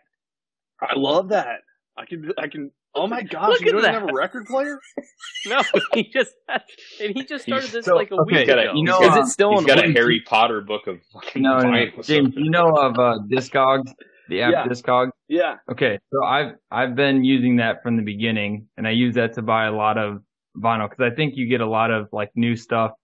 All the record stores across America have their inventory um, put on there, so it's really easy to get some stuff that's not super popular. yeah And um, it it shows you an amount. So on your homepage, when you upload the albums that you have, it gives you the minimum, average, and maximum cost of what you could get if you wanted to sell your entire collection. yeah And I will say my price is something I don't want to admit right now what without even having a record player. So I ordered a Audio Technica yep months ago and they're back ordered right now due to COVID, I think. yeah And so, That's what I have. Uh, and which, which, uh, version? oh i don't know i just i 'Cause just there's like got L- it like a month ago LP 120 or a 90. There's different, different Oh, models. I got. I mean, we, I got the hundred dollar like low lower level because I, I didn't want to Okay. like break in and be like, oh, like now I don't use records anymore. that doesn't sound like Drew. Nah, Probably Drew's got going in. top dollar If there was model. one that was gold plated, that's what Drew would have bought. I did buy the model above that. I will admit.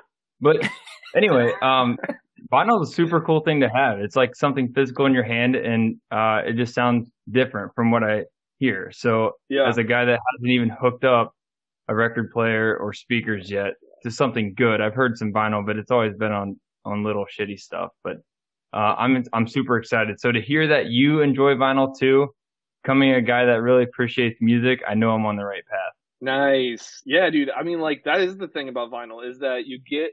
It, first of all, I thought about it is is that if we get knocked back into the Stone Ages, I still own my favorite music. I still have that music somewhere. Like I could probably, you could probably manufacture some type of music making machine to play those vinyls. I'm just Hand crank probably it. not.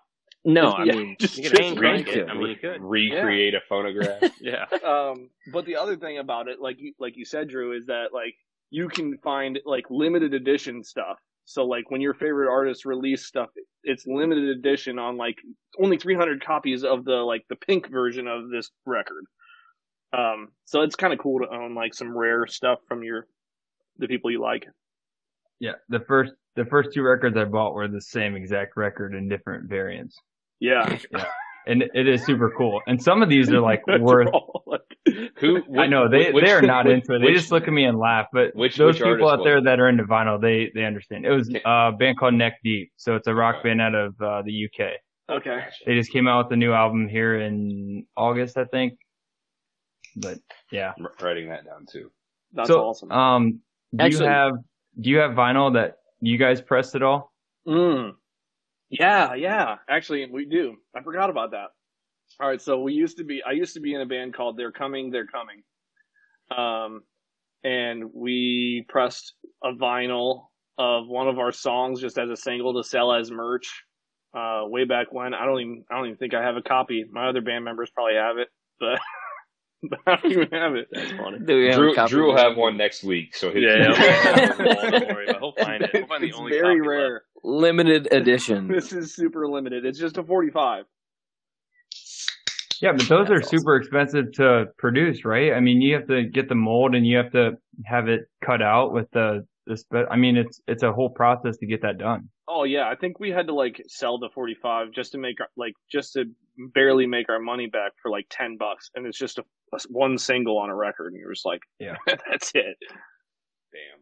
I mean, that's still pretty cool that you have them out there. You have something out there that's in vinyl that you were on. Yeah, that was tight. We were just like, I don't know, when you when you've done when you do music like in bands so much, and you've been with these people, like sometimes you you just experiment with different things, and you're like, yeah, we've been there. Well, let's do a freaking record. Yeah, I mean, So are you out. are uh, is uh Chuck and Jay gonna go out and perform live once once you're able? Um, so we, we haven't performed. Me and Ch- me and Chuck have not performed live, but one time together. Um, we've been in bands together, like full rock bands, but just the two of us have only had one performance. What would that So- look like? Uh, it would look like probably me on the microphone and Chuck on uh the laptop slash microphone, like hype manning, um, while he like plays the beat or something like that. So it would be it would be pretty chill, like 303, I would think is what, what we or would look Daft, like. or, or, or Daft Punk without the, head, the the helmets. yeah, yeah. I must imagine him back there with like 12 laptops and just like slamming a bunch of keys as music's coming around. See, because I was one, I was kind of wondering, listening to your first, uh, or not first, but these last couple uh, songs, was what genre would you really put yourself under? Because it very, I'm not even skilled in that genre, and it's kind of a lot of nuance there. hmm I've never you have even a classification? I never liked genre, but especially with what we're doing, uh, where we release these singles. So what we what I'll give you like some back behind the scenes here is that when you release a single on Spotify or an album, you can pick one song at a time that you submit to Spotify editors. Um, and you submit to Spotify editors to listen to, and they might possibly put you on one of their curated playlists. So when you do that, you have to specify multiple genres. You have to write a little bio about the song, um, and you have to provide some information. Um, but what I've what I found is the the two songs, and even this third song that's going to be released on the 18th, is that I've selected a different genre every time. I'm like, oh, this one's this one definitely sounds like country, or this one sounds like hip hop. Like, so this next one that's coming out, uh, I think we uh, selected alternative country or country pop. Um, so this one's got a little bit of a twang to it. Interesting. Yeah. Nice. And that's different than the ones that are released right now for sure. Right. Yeah. The ones that are released right now are kind of like I, I. I guess I would just consider us pop because like I don't know. It's kind of R and B ish, kind of hip hop ish, just kind of regular pop ish. So I mean, I feel It's like it's a good mix between like the the singing of it is Mhm. a little bit slower over top of like the background beat. yeah, It's kind of a mix of like pop and it's it's not like rock by any means, but it kind of it it touches on like mellow rock. Yeah. I mean, yeah. I usually try to just go with alternative as much as possible because it's like my just like escape. Just be like, yeah, we're alternative. I don't know what I Catch don't- all. Right. yeah. Yeah. and then you can do whatever you want. No one's gonna say anything. yeah, and then the other alternative. Indie that's right. alternative. Experimental. exactly. We're Experimental. alternative, whatever.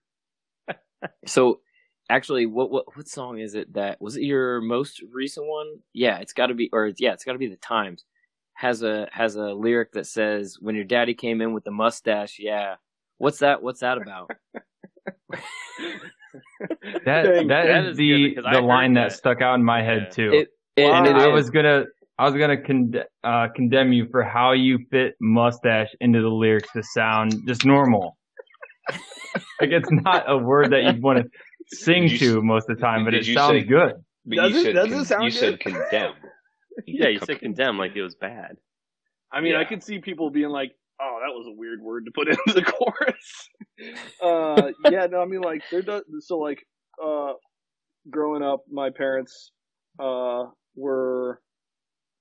My dad worked far away, and he like didn't like he would travel a lot. I was like five years old, um, and my and they like had their marital problems where they eventually got divorced. Um, but my dad, who would be gone for a long time, and then he would come home. And so one time he came home and he had a mustache, and I was like, I was only five, and I was like, "Whoa, what, what, who the frick are you?" Um, so it was just like a memory that stuck out of my head that I thought like kind of played onto the the message of the chorus there. No, yeah, no, it definitely did. It was just interesting because it's not something that you like Drew said. You normally hear in a song. yeah, totally. Do you do you pull a lot of lyrics from past experiences or like things that happened to you more than you just come up with words that that sound good in that cadence or whatever? Yeah, I mean, so usually my theme that I use that I write about the most is kind of like I've always taken inspiration from like Kid Cudi, which is more of a little like emo depression, talking about like what's going on in his head. Um, so that's kind of where I take initial inspiration from. I I have tried to write songs where I'm like talking about some story, like people will be like, "Oh, look, listen to the story that this song tells or whatever. He's like, I got my girl and then she left me. And then you're like, and it's always like a country. that- It's oh. always like a western. Westerns, Yeah. are, westerns are The stories. country Oh, is so always good. a breakup. A girl's flat Can I- tires. It's always a breakup. Can I can I pitch something? yeah. And I think James could probably help me out with this. So I have an idea for a song, and the reason I asked for like how you come up with a song? I've been trying to write one. I don't know where to start, and I think starting is the hardest part. Mhm. I don't know if I need to go through like a chord progression or how the guitar is going to sound, or if I just do the lyrics and then figure it out later. I want to write a song that's about a guy that's on, like he's going after this girl, and he's always a step behind, and she's like leaving clues behind that she's there, and he can just never, he's never there in that moment with her, but he's just one step behind. And I want this whole thing to go through, and then at the end of it, I want it to reference that some somebody could it could be a song about somebody trying to find Sasquatch. I was just and that's gonna gonna be- ask that. Wow. Damn it. I was just So gonna that's going to be the thing. It's going to sound like a normal song, like something more real life that you know the guys he he just can't get to this girl, and then the hidden Oh, message my behind God. it is going to come out that it, he's, The girl he's was looking for Sasquatch? Squatch. Oh my Yeah, Yeah. ultimately, Uh, ultimately, yeah. But ultimately that, at the you're not going to be able to tell from. from Just say the it. Then you found her and you it's went to go live in the woods together or something. yeah. Oh I mean- yeah, that'd be good. That's like a Drew is Shyamalan. Footprint was a bigger than mine, twist. kind of a thing. Drew is one Yeah, step so away it's- from writing a little- Sasquatch erotica novel. It- I knew that song was about Sasquatch. As he kept saying like, "Oh, the girl's leading him on. I'm a little just about step behind." him. like, "This is Sasquatch. I this is 100 percent somehow, about it's, somehow it's ending ending up back at Sasquatch. yeah, I mean, look. At, What you got? fucking Squatch on? Sasquatch shirt on. Yeah, Oh, he's holding a case of He's beer. holding a That's case good. of beer. I wish we'd have found that Sasquatch That's a good when we shirt. were out in Arkansas. All right, so But how any, Drew, anyway, how I don't want to. I don't want to turn it into a Squatch top again. But again, it's, I'm. That's just the premise behind the song that I'm. I'm trying to come up with, and I think uh, there's some some lyrics I need help with. So maybe we can collab sometime. Well, You guys do, can do a collective. yeah. Do you you want to? Is there any? Have you ever read any of those lyrics on on the cast here? No, No, I just have a few ideas written down. is It's very premature. Yeah, Yeah. it's it's just thoughts it. in my head for the most part. Breaking news: Drew is thinking about writing a song about Sasquatch. I think we've got a. I think I I you've don't don't think got it as a, surprises anybody. a single person. But when I say I'm gonna do something, I usually do it. I think you've Yeah. got a title though. I think it should be one step behind, and you should sing it like Creed. Oh, Yeah. Yeah, but it's like two steps behind, like Def But it's- Leppard, but and they're just like one step behind. you know what I mean? Right. And Correct. there's there's a lot of there's a lot of references you could you could pick out. I mean, Or I think it could be an actually yeah. good song, and then just knowing that it, it could be about Sasquatch in the background is just a funny ending to it. and and then you can have that ambiguity there, like all all good music does, where like people are trying to figure out if that's actually what he's talking about or not, Yeah. and they're oh, they're never gonna know. Yeah, because no they one's can just- ever you come back never- and listen to this. Like Pontificate of what's oh I think it means this, and I think he meant that, and it's always just gonna be about Sasquatch.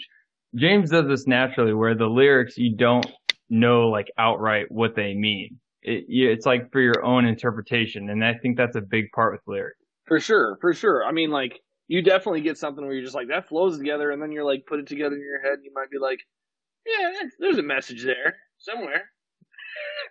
Gotta do a Daddy little came Yeah, and you with a never, you never really, you know, you never know how people are going to take it themselves too. Yeah, yeah, exactly. I mean, Yeah, and that's the thing. You should never. I, I I've gone as far as I'll go. You should never explain your song. I mean, Yeah, I don't like- think so. It's like So I already screwed up. too. I explained mine already. So we need to start from scratch Oh, again. shit. Throw it out the window, Drew. Every single song that Drew is ever going to release is gonna just be Sasquatch, Sasquatch. in the end. Sasquatch I hidden feel like you- messages. You could Sasquatch. write a pretty good song about trying to write a song about Sasquatch. That's a good point. Songception. Meta. That's, Yeah, that that's was very Inception meta. right there. Sounds like a second release. Yeah, that's the sequel. One step We're really coming part on to something. So I I had this written down and I just wanted to. This is a corny. This is a corny question, but like musical inspirations, or maybe just even like favorite artists and groups. Like I know, um, I know you like like Incubus because we we uh you you made me go to a concert that one time, and I ever since then like I always liked Incubus, right? Mm. but I didn't really, I didn't really say I appreciated them until you said, "Hey, you know, you should go to that Incubus concert with me." I'm like, "All right, sounds good." And so then actually, I think I dragged a couple of these guys with there. I don't even know if we ended up seeing you at the concert. we but, didn't even meet up. No, I was because I, was. I was there and I, I we didn't meet. but regardless, like when I I went back and revisited all of Incubus, right, as one does before a concert, and I was just so jacked that I was like, "Man, Incubus is way better than people get it give it credit for." Oh, what are some other bands that you're like that to- you totally drive in that like fall under that umbrella? Dang, yeah, like, well, first of all, I gotta, I gotta, gotta reiterate, like, they get so much crap for being like old or whatever. Um, but like, you go listen to some Incubus, there's not a bad song in the bunch. They're all no, great. they're solid. They, and they kind of have aged like wine. Sometimes they come out with an album and you're like, that sucks. And then like a couple years later, even five years later, you're like, whoa, why didn't I listen to this more deeply? Oh, Um, there's tons of albums that are like that. yeah, exactly.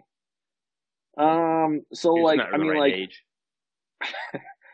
I'm looking. I'm. I, I like a big variety of music. So like, I'm big into like, I'm big into like TV on the radio. Um, I love. I mean, I'm also like I said, a hip hop fan. So Kendrick Lamar is like one of my one of my all time faves. Um, Smoke Dizza, he's a rapper that I that I am just like following all the time, and he's been he's he's kind of like a little bit of underground, but like he's been around. Um, trying to think what else. Who else? Going through my playlist here. That's what I. Anytime like Ty was talking about like music before, oh, what what are you into lately? And I'm just like sitting here like, oh, what what have I have? And Apple has like the the recently added thing. And I just scroll through and I'm. It's kind of neat. Actually, Drew turned me on to Wilderado the other day. I don't even know I'd them. Never, I had never heard of Wilderado, but they remind me a lot of Shakey Graves. oh, and uh and well maybe not shakey graves sorry not shakey graves more like uh rainbow kitten surprise Hmm. than shakey graves but regardless bands you're saying, in- they just random vein. you're tying together? Like, what is happening? no, and- okay, so the- I had a weird occurrence happen the other day where um there was a, a truck that drove by the house and there was a couple guys in the truck with their windows down and they were blaring a Wilderado song, like jamming to it, like screaming their lungs out to the song. And I was like, how are these guys that well known? And they are pretty known on Spotify, but I was going to mention that Spotify is amazing at like you were talking about the the Friday thing, New Music Friday on Spotify or the the weekly yeah. uh playlist that they put out. Like it the algorithms that they use to pick out songs for you, they hit every angle. They really and do. It's not just it's not just like oh I've been listening to some uh, Tom Petty, so I'm gonna put some like bands on there this next week. They they hit everything. They they pull from ways that you wouldn't even pick yourself and get you moving in a direction that's really cool. oh yeah, you can I've been you can super get some impressed. gold in those in those playlists that they make for you. It's awesome. I'm like this close to like making the switch to, from Apple to Spotify, but I just don't want to rebuild my library. Like That's- I get uh, well, the, so yeah. I've been just using Spotify as like my you know Pandora, like my radio station, where Yeah. it like migrates and finds the hits, and I'll listen to the ads. I don't really care about that. And if I ever want an actual song and to build an actual library from that, I'll just go to Apple and build it there because that's where my my library is. And I honestly just don't want to go back through. If they created some sort of like Hey, some kind of port, automatic build, yeah, import, dude, Transfer. I, I'd be on it. I'd be that on would be amazing. tomorrow. How many songs you got in a playlist that you're like, I can't give up this playlist? Right? Well, it's not playlist. It's just my it's my my library. My library is forever. It's just Oh, I- library. yeah the whole the whole li- like so in Apple. If you do the Apple Music Plus, you can just like hit add to library, and you don't have to have it downloaded to your phone or anything. You, it just all in the cloud, right? It's probably similar to Spotify, but Dude. Ah. I just have a deep library that I don't want to get rid of, and it knows what I like, and it I don't it does some of that stuff where it like tries to recommend, oh here here's a playlist for you today based on like listens, but I never use them for whatever reason, Their just because I don't think suggestions. Their they suggestions. they are don't branch good. out enough. They don't. You know, Yeah. they they just stick with what you have in your library, and I I totally agree. Every time I go to over to Spotify, it's just fucking gold. Like I just tweeted about it the other day. I was like, I I'm so thoroughly impressed by them. I, I stopped using them maybe five years ago when Yeah. Apple Music, whatever they did their their new thing, and I bought into that. And I think that was a huge mistake. I think the reason that Spotify kicks Apple's ass in terms of suggestions is they've got like five extra years of data too, where they have Oh, all sure. these college kids using Spotify for free and building the algorithm. They're all about music. Apple's spread so thin. I don't know why they even try to do that. See, the thing is, Fair. is Apple is now, this is smart. Apple's getting into their subscription mode, so they're trying to get you to buy Apple TV Plus. They're trying to get because they want. We just went through the, the revenue breakdown. They want to, they want to split and diversify, so they're not just singly about a device, which is your iPhone, which is makes all of their money, or Right. even Macs. But so they want to diversify, and so now they're kind of recognizing like, shit, we have all this. We should have probably used the data from from our uh, our streaming and our app people building libraries and stuff. And I don't think they ever really used it well to curate playlists. Like it sounds like what James is saying is like if someone drops in a new song or a new album, it's likely to just get jumped into this I don't know, I don't even know, like a pipeline of music that is in a similar vein, right? And Right. then it might just happen to be in your in your perfect queue and boom, you now you hear it and you're all on that. And Apple doesn't have anything like that. Nothing Yeah. like that. That's the that's what they have over Apple. I think is those like they have playlist editors that make curated playlists like that, and Apple just doesn't have that. Apple's all user based. I think every every user can be a curated playlist maker, but who wants to do that? I'd just rather rip from someone's playlist. Oh Right. yeah, for sure. I don't want to do the work. That's how you I'm- find that I'm pretty sure- too. Every every playlist, um, if you know the name of it that goes on Spotify is like searchable. Like Yeah. even playlists I have, you could you could follow it and go Unless you make it private, you can make your playlist private, but you have to like go in and do that after you make your playlist. But otherwise, Yeah. it's searchable. Yeah.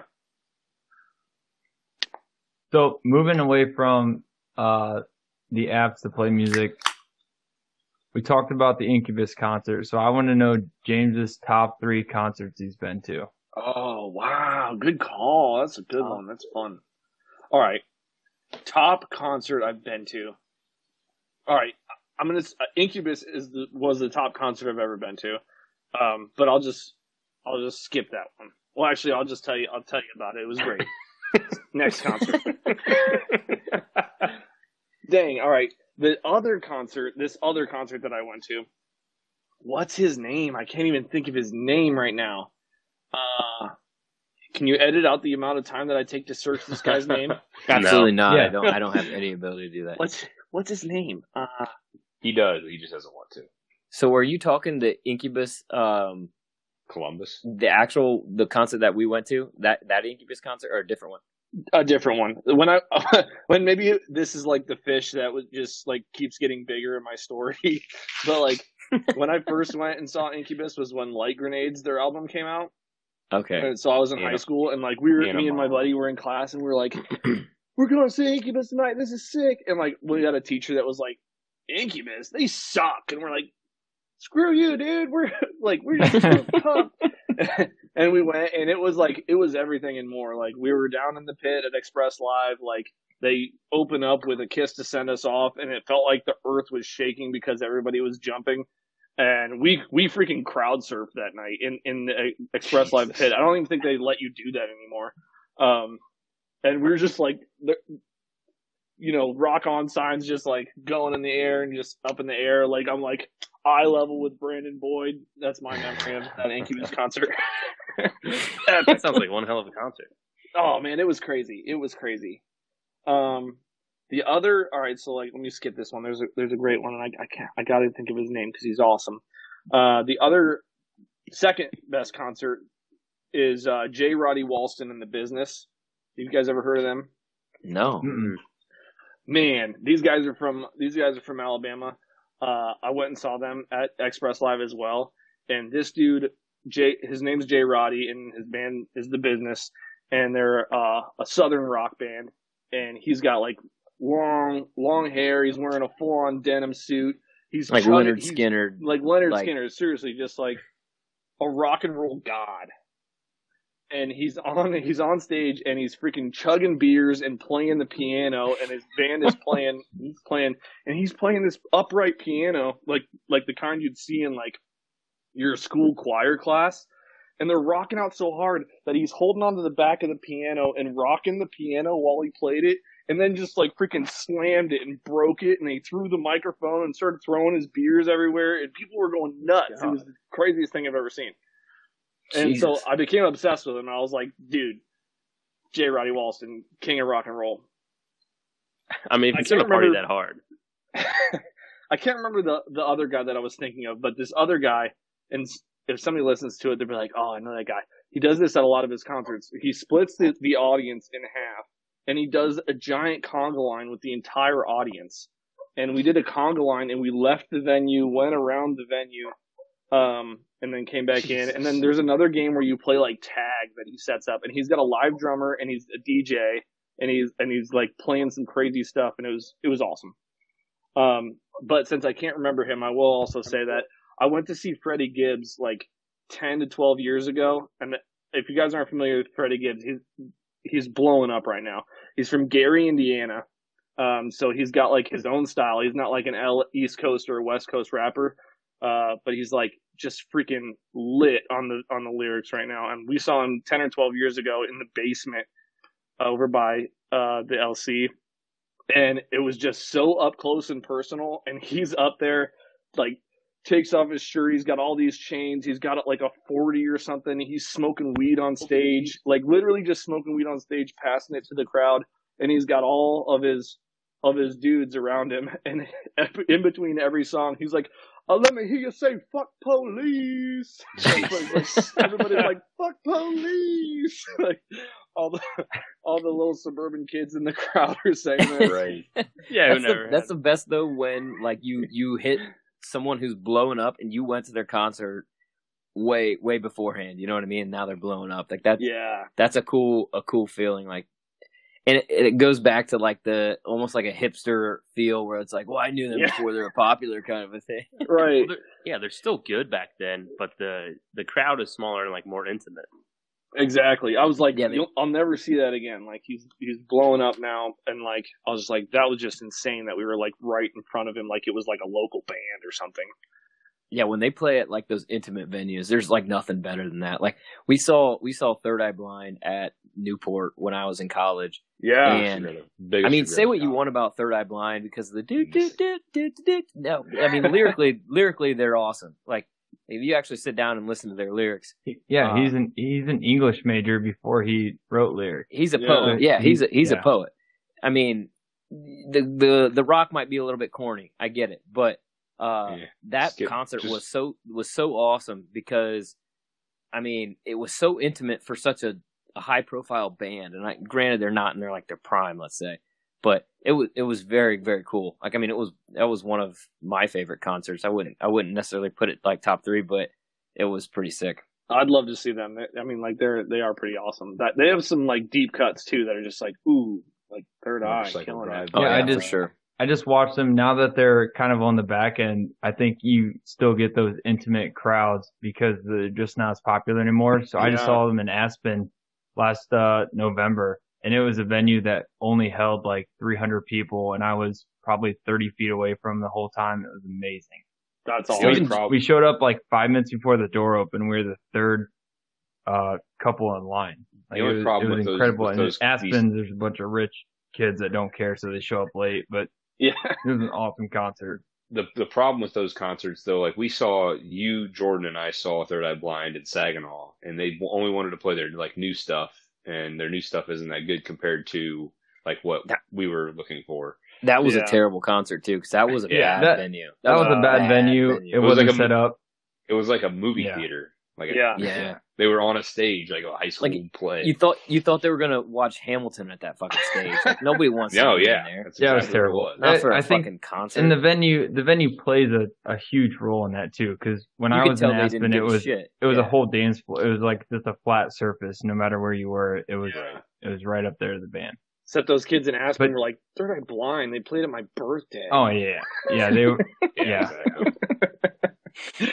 exactly. That that crowd is interesting, but I didn't care because I was that close to them the whole time. It was amazing. yeah, that's but I sick. I did want to chime in. I watched Katy Perry at Warp Tour Oh. before she was big. That was Yeah. wild. That is She pretty had sick. "I Kissed a Girl." That was her only song. Yeah.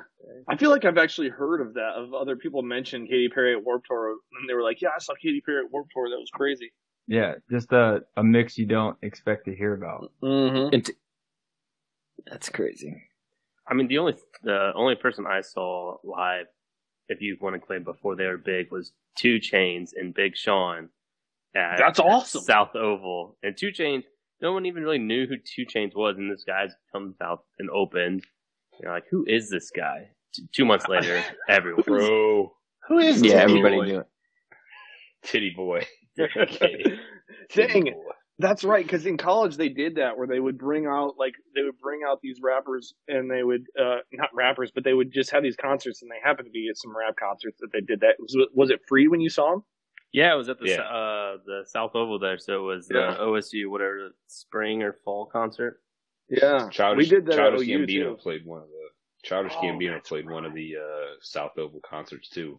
I That's think right. it was like 2014, 2015. Yeah. Damn. Jeez, yeah, he like he's legendary status right now. I feel like his all right. I don't know if you're if any of you are childish fans besides besides you. Um, his latest album, not so slept Yeah, I don't- I don't- I didn't really even like it. I don't think I've even heard his latest album. The last song that I heard by him was "This Is America," and I was kind of like, uh, not like the music video is cool, but I don't know. The Dance around a dad bod. Yeah, Ty, Ty's so desperate for new music that he doesn't even go back and listen to the, the bands he knows when they come Yeah. out with I, new I don't albums. think to like I, I half the time I forget that I like these bands because I'll get stuck in a rut. Like right now, I'm listening to Billy Joel like on repeat. I mean, it's not a bad thing, but if it's on repeat, Ty, I mean, they're- come on. yeah, Billy old. Joel on repeat. I can see Billy Joel, "Ah, Billy, what's Jo- Billy Billy Joel doing?" is slept on. Billy Joel is slept on. Get- Billy Joel is not past- slept on. Shut up, Aaron. Once you get on Billy past, we didn't start the fire in Piano Man. on. Billy Joel is slept on. Billy Joel is adequately rated. People love Yeah. him. He's Yeah. phenomenal, but he doesn't It's need kind of like Jimmy more. Buffett. Yeah, Don't I would- ever no, do no. Jimmy Buffett's Don't compare him. To, Ji- yeah, don't compare him to Jimmy. No, Buffett. I'm saying like the following of it. Like Yeah. they, they're just like cult like. You got the Buffett Okay, boys. that's Yeah. fair. Is that a thing? that's Oh. what I, I. That's what I'd call myself if I was a Buffett boy. Oh my god. oh shit! I had a roommate in college who was obsessed with Jimmy Buffett, and I never understood it. no, it's Until so now. weird. No, that's so corny. Do you I guys? hope, I hope he doesn't listen, either? Ty. Huh? Do you, I mean, that's to me, that's the same thing with the Grateful Dead. I was like, I don't get it. I, I like Grateful Dead, but not I don't know all their stuff really well. I like I know like five or six songs like off their Mhm. greatest hits album. I Yeah.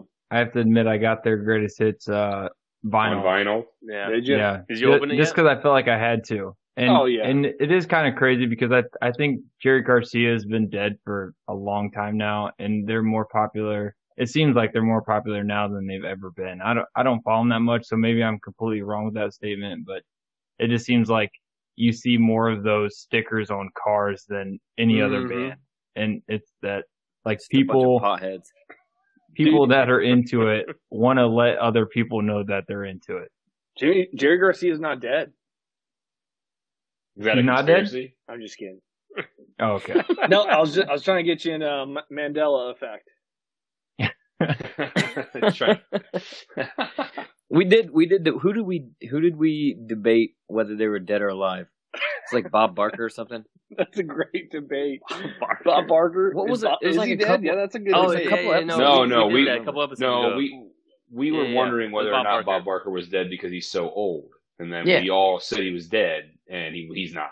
He's he's No, alive. Okay. He's I Well, well, he he was- he was probably- swear I saw someone probably Twitter, Twitter saying dead. We collectively Yeah, killed. he was Twitter Bob dead. Barker. Twitter dies. Pe- Twitter kills people all the time.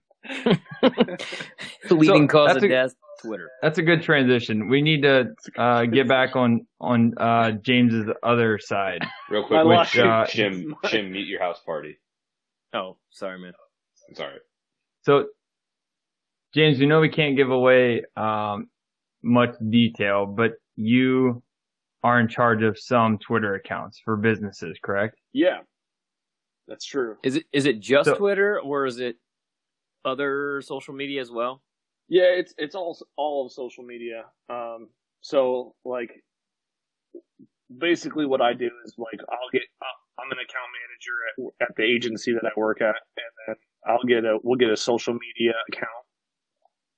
Basically, a client who wants something to do with social media, um, and I'll be in charge of like creating the strategy for that social media account, uh, maybe helping execute some of that strategy on like Twitter, Instagram, Facebook, LinkedIn, all that stuff.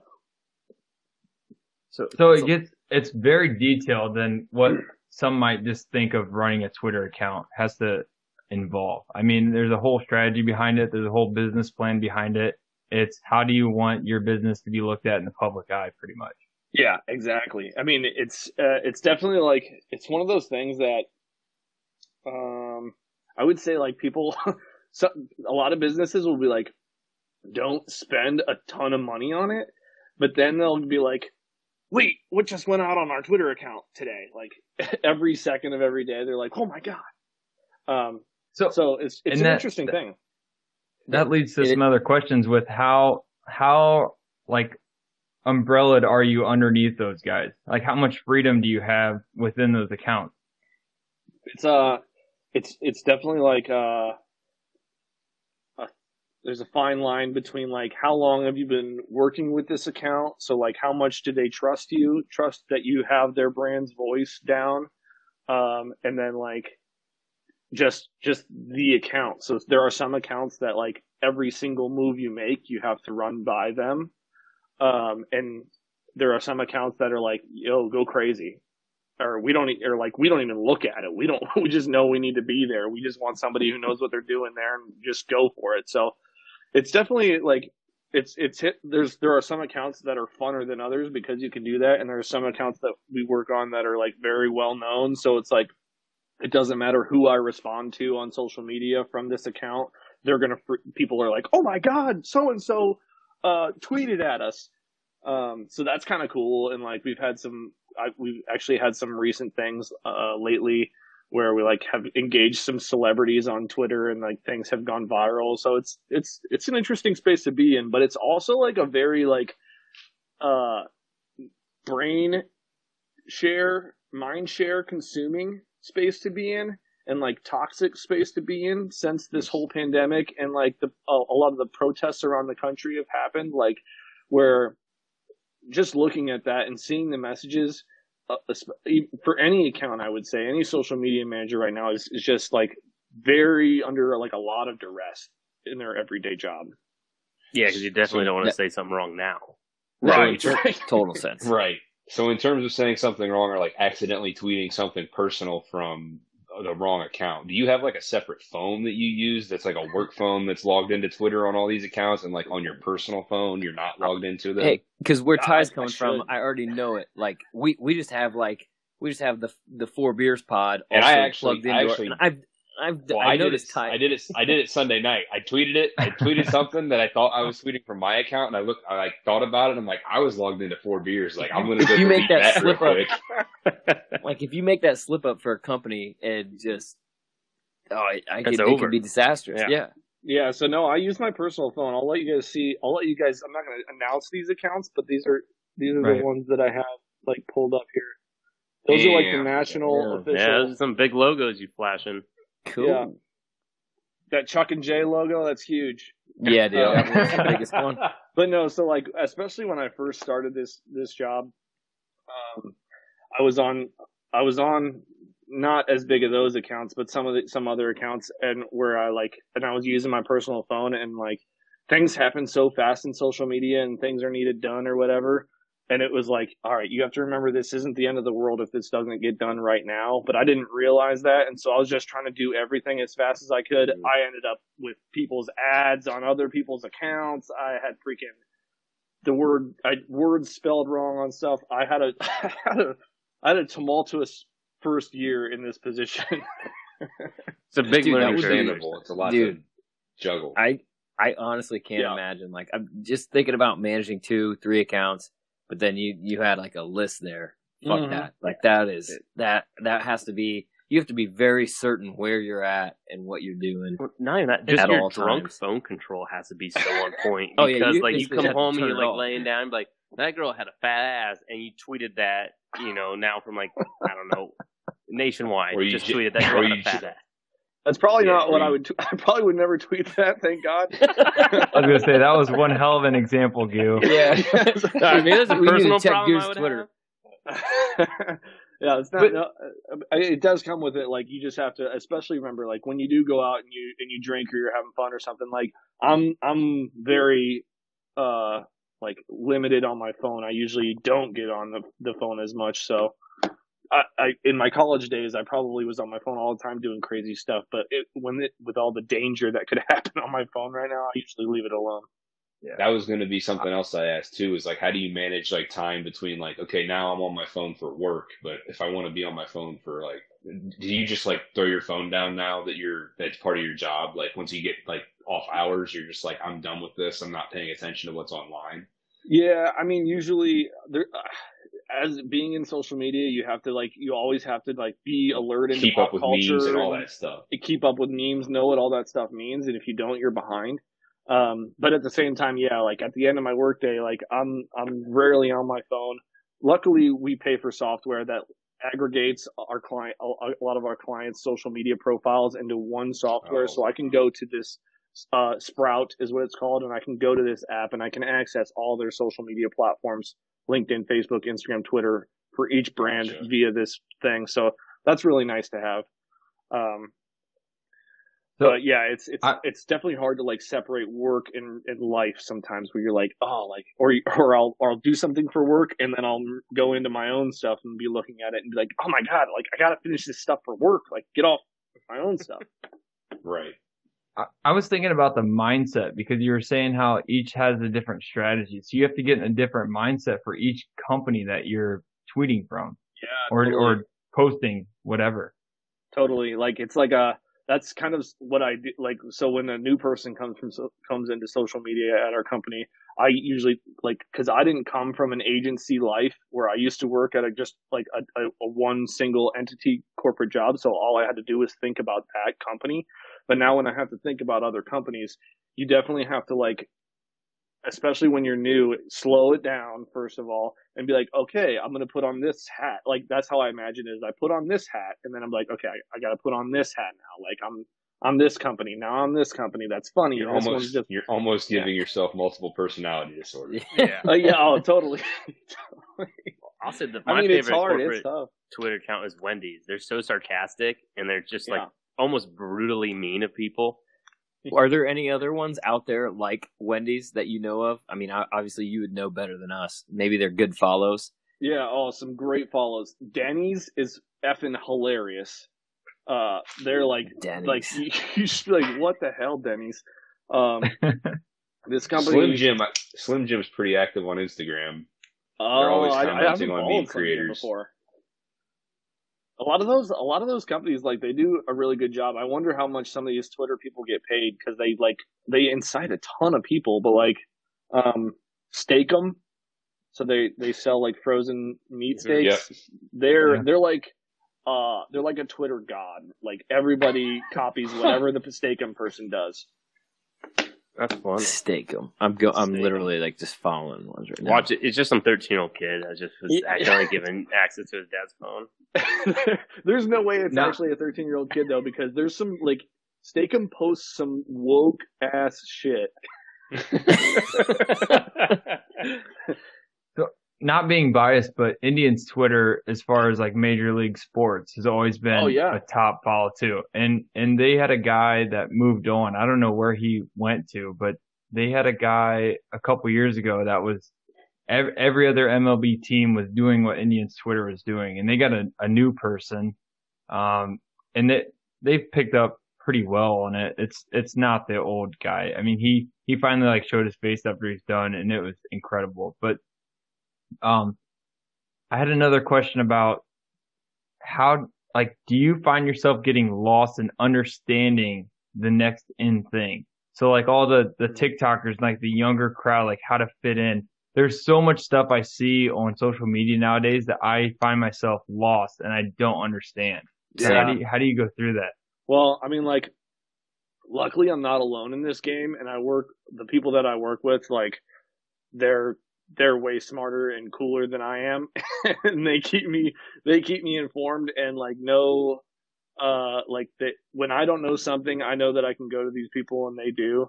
Um, the company that I work for, like most of the people are pretty hip to what's going on in the world. Um, and so when one person doesn't know, we're all we use Slack.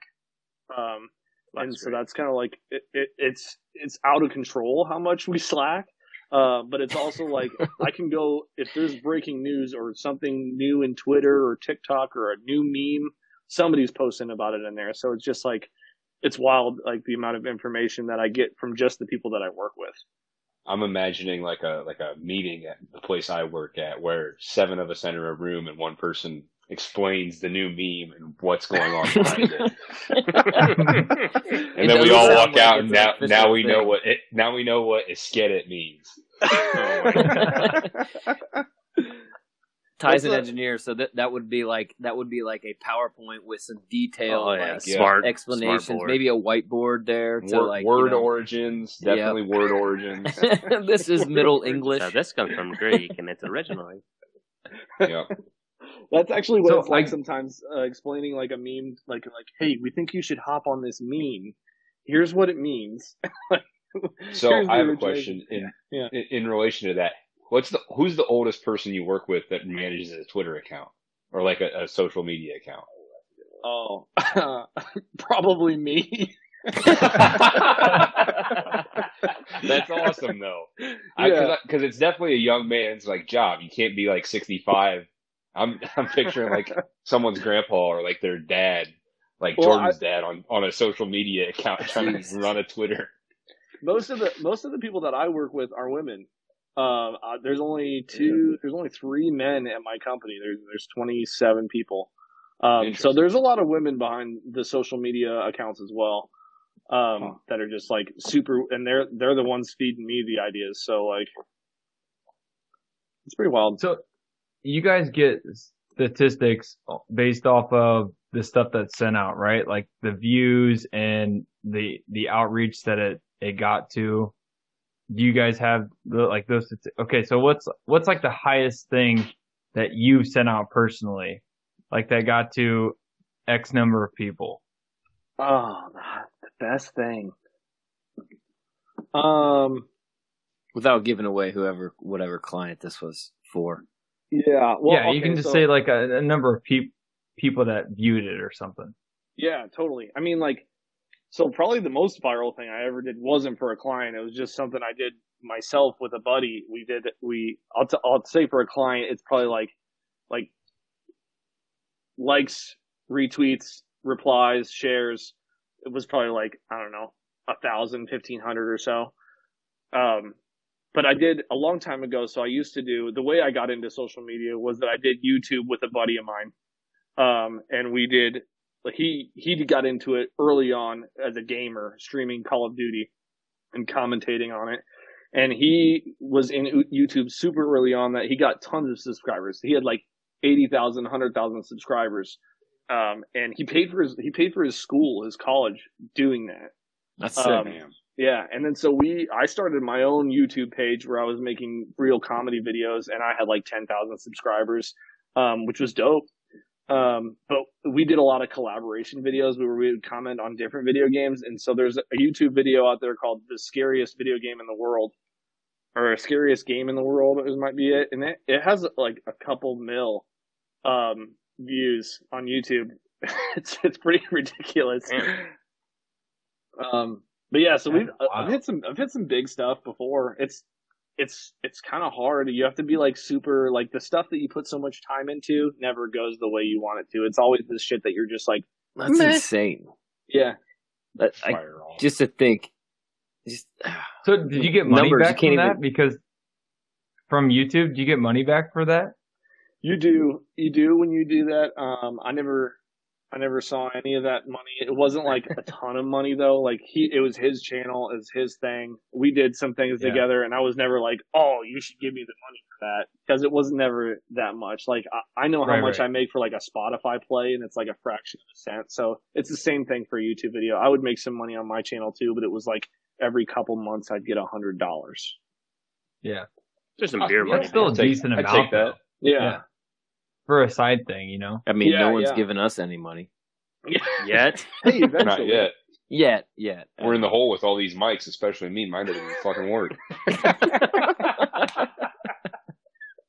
so I, got- I've got like one more question about this the, the social media thing is do they like do the companies like sit you down and well I guess I, ma- I can imagine that you might have a boss here that kind of overviews you and a lot of your people or maybe you're the boss and I'm just sitting here thinking of like a performance review like Mm. oh man you would just weren't funny enough on Twitter. And that's like the performance review or like you know you know what I mean? Or you weren't clever enough. Like damn that's like shit that it's almost like someone reviewing how creative you are in a way. I mean is that how it works or am i just way wrong? No, I mean like I I can't speak for all agencies or things like that, and like it is kind of like at the at the agency that I work at, there's not a performance review that's like that where they're like you didn't do good enough here you didn't get enough engagements here. It might be like that with the client, like they might be like, oh, like it seems like we're trending downwards every month with the amount of engagements that we're getting or something like that because we do like fill out a we create a report and try to show these people, these clients, how much value that we're bringing to their business. So I do try to show the value that we're bringing.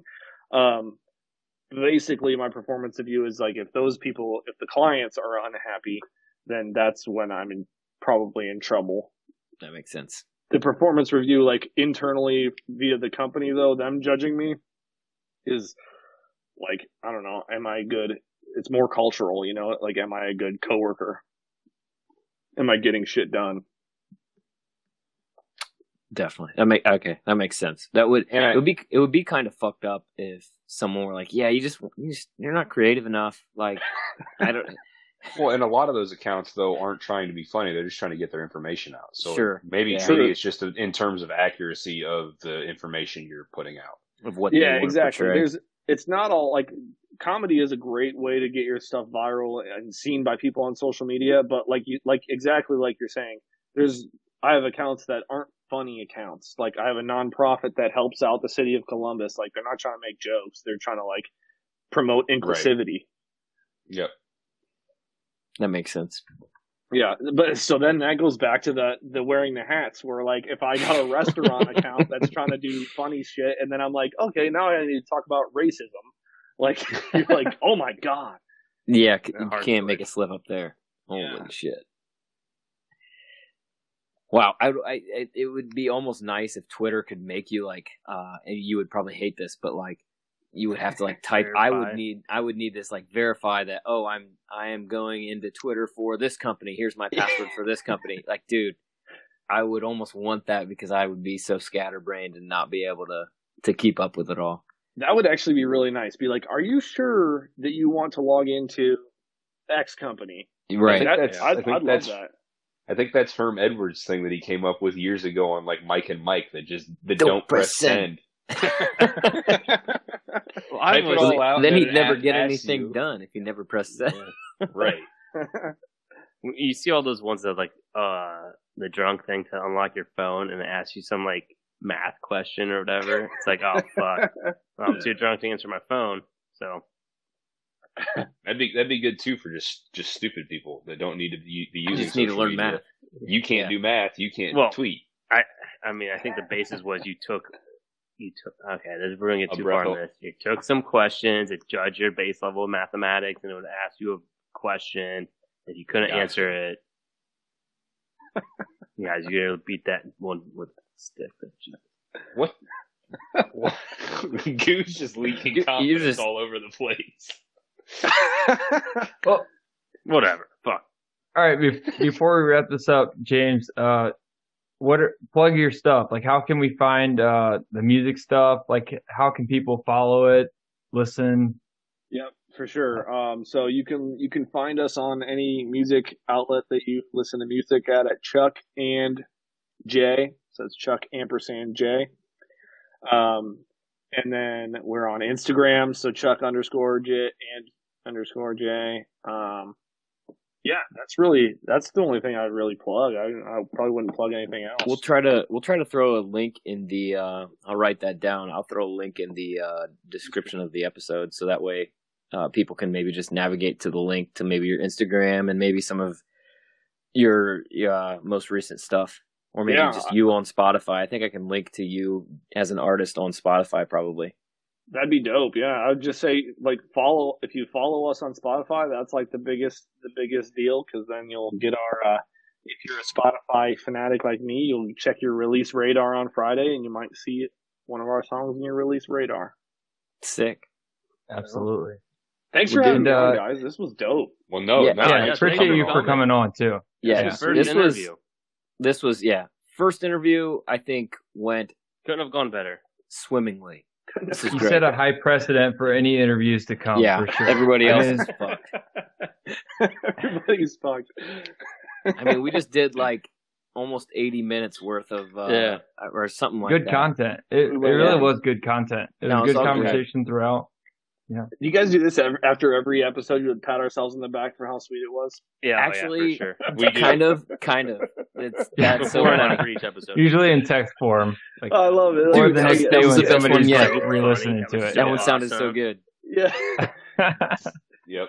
That's, Uh, that's but I was like, you, you should leave this in there. Be like, yeah, like, all right, episode's over. Dang, you guys, we did awesome. Dude, I, if I went back to the original e- audio of every single one of our episodes, especially in the beginning, Oh I god. could have I could have spliced out every single time that we said, "Dude, guys," like it was someone different every time. It'd be like, "Dude, guys, that was actually like that the was best so one yet. good.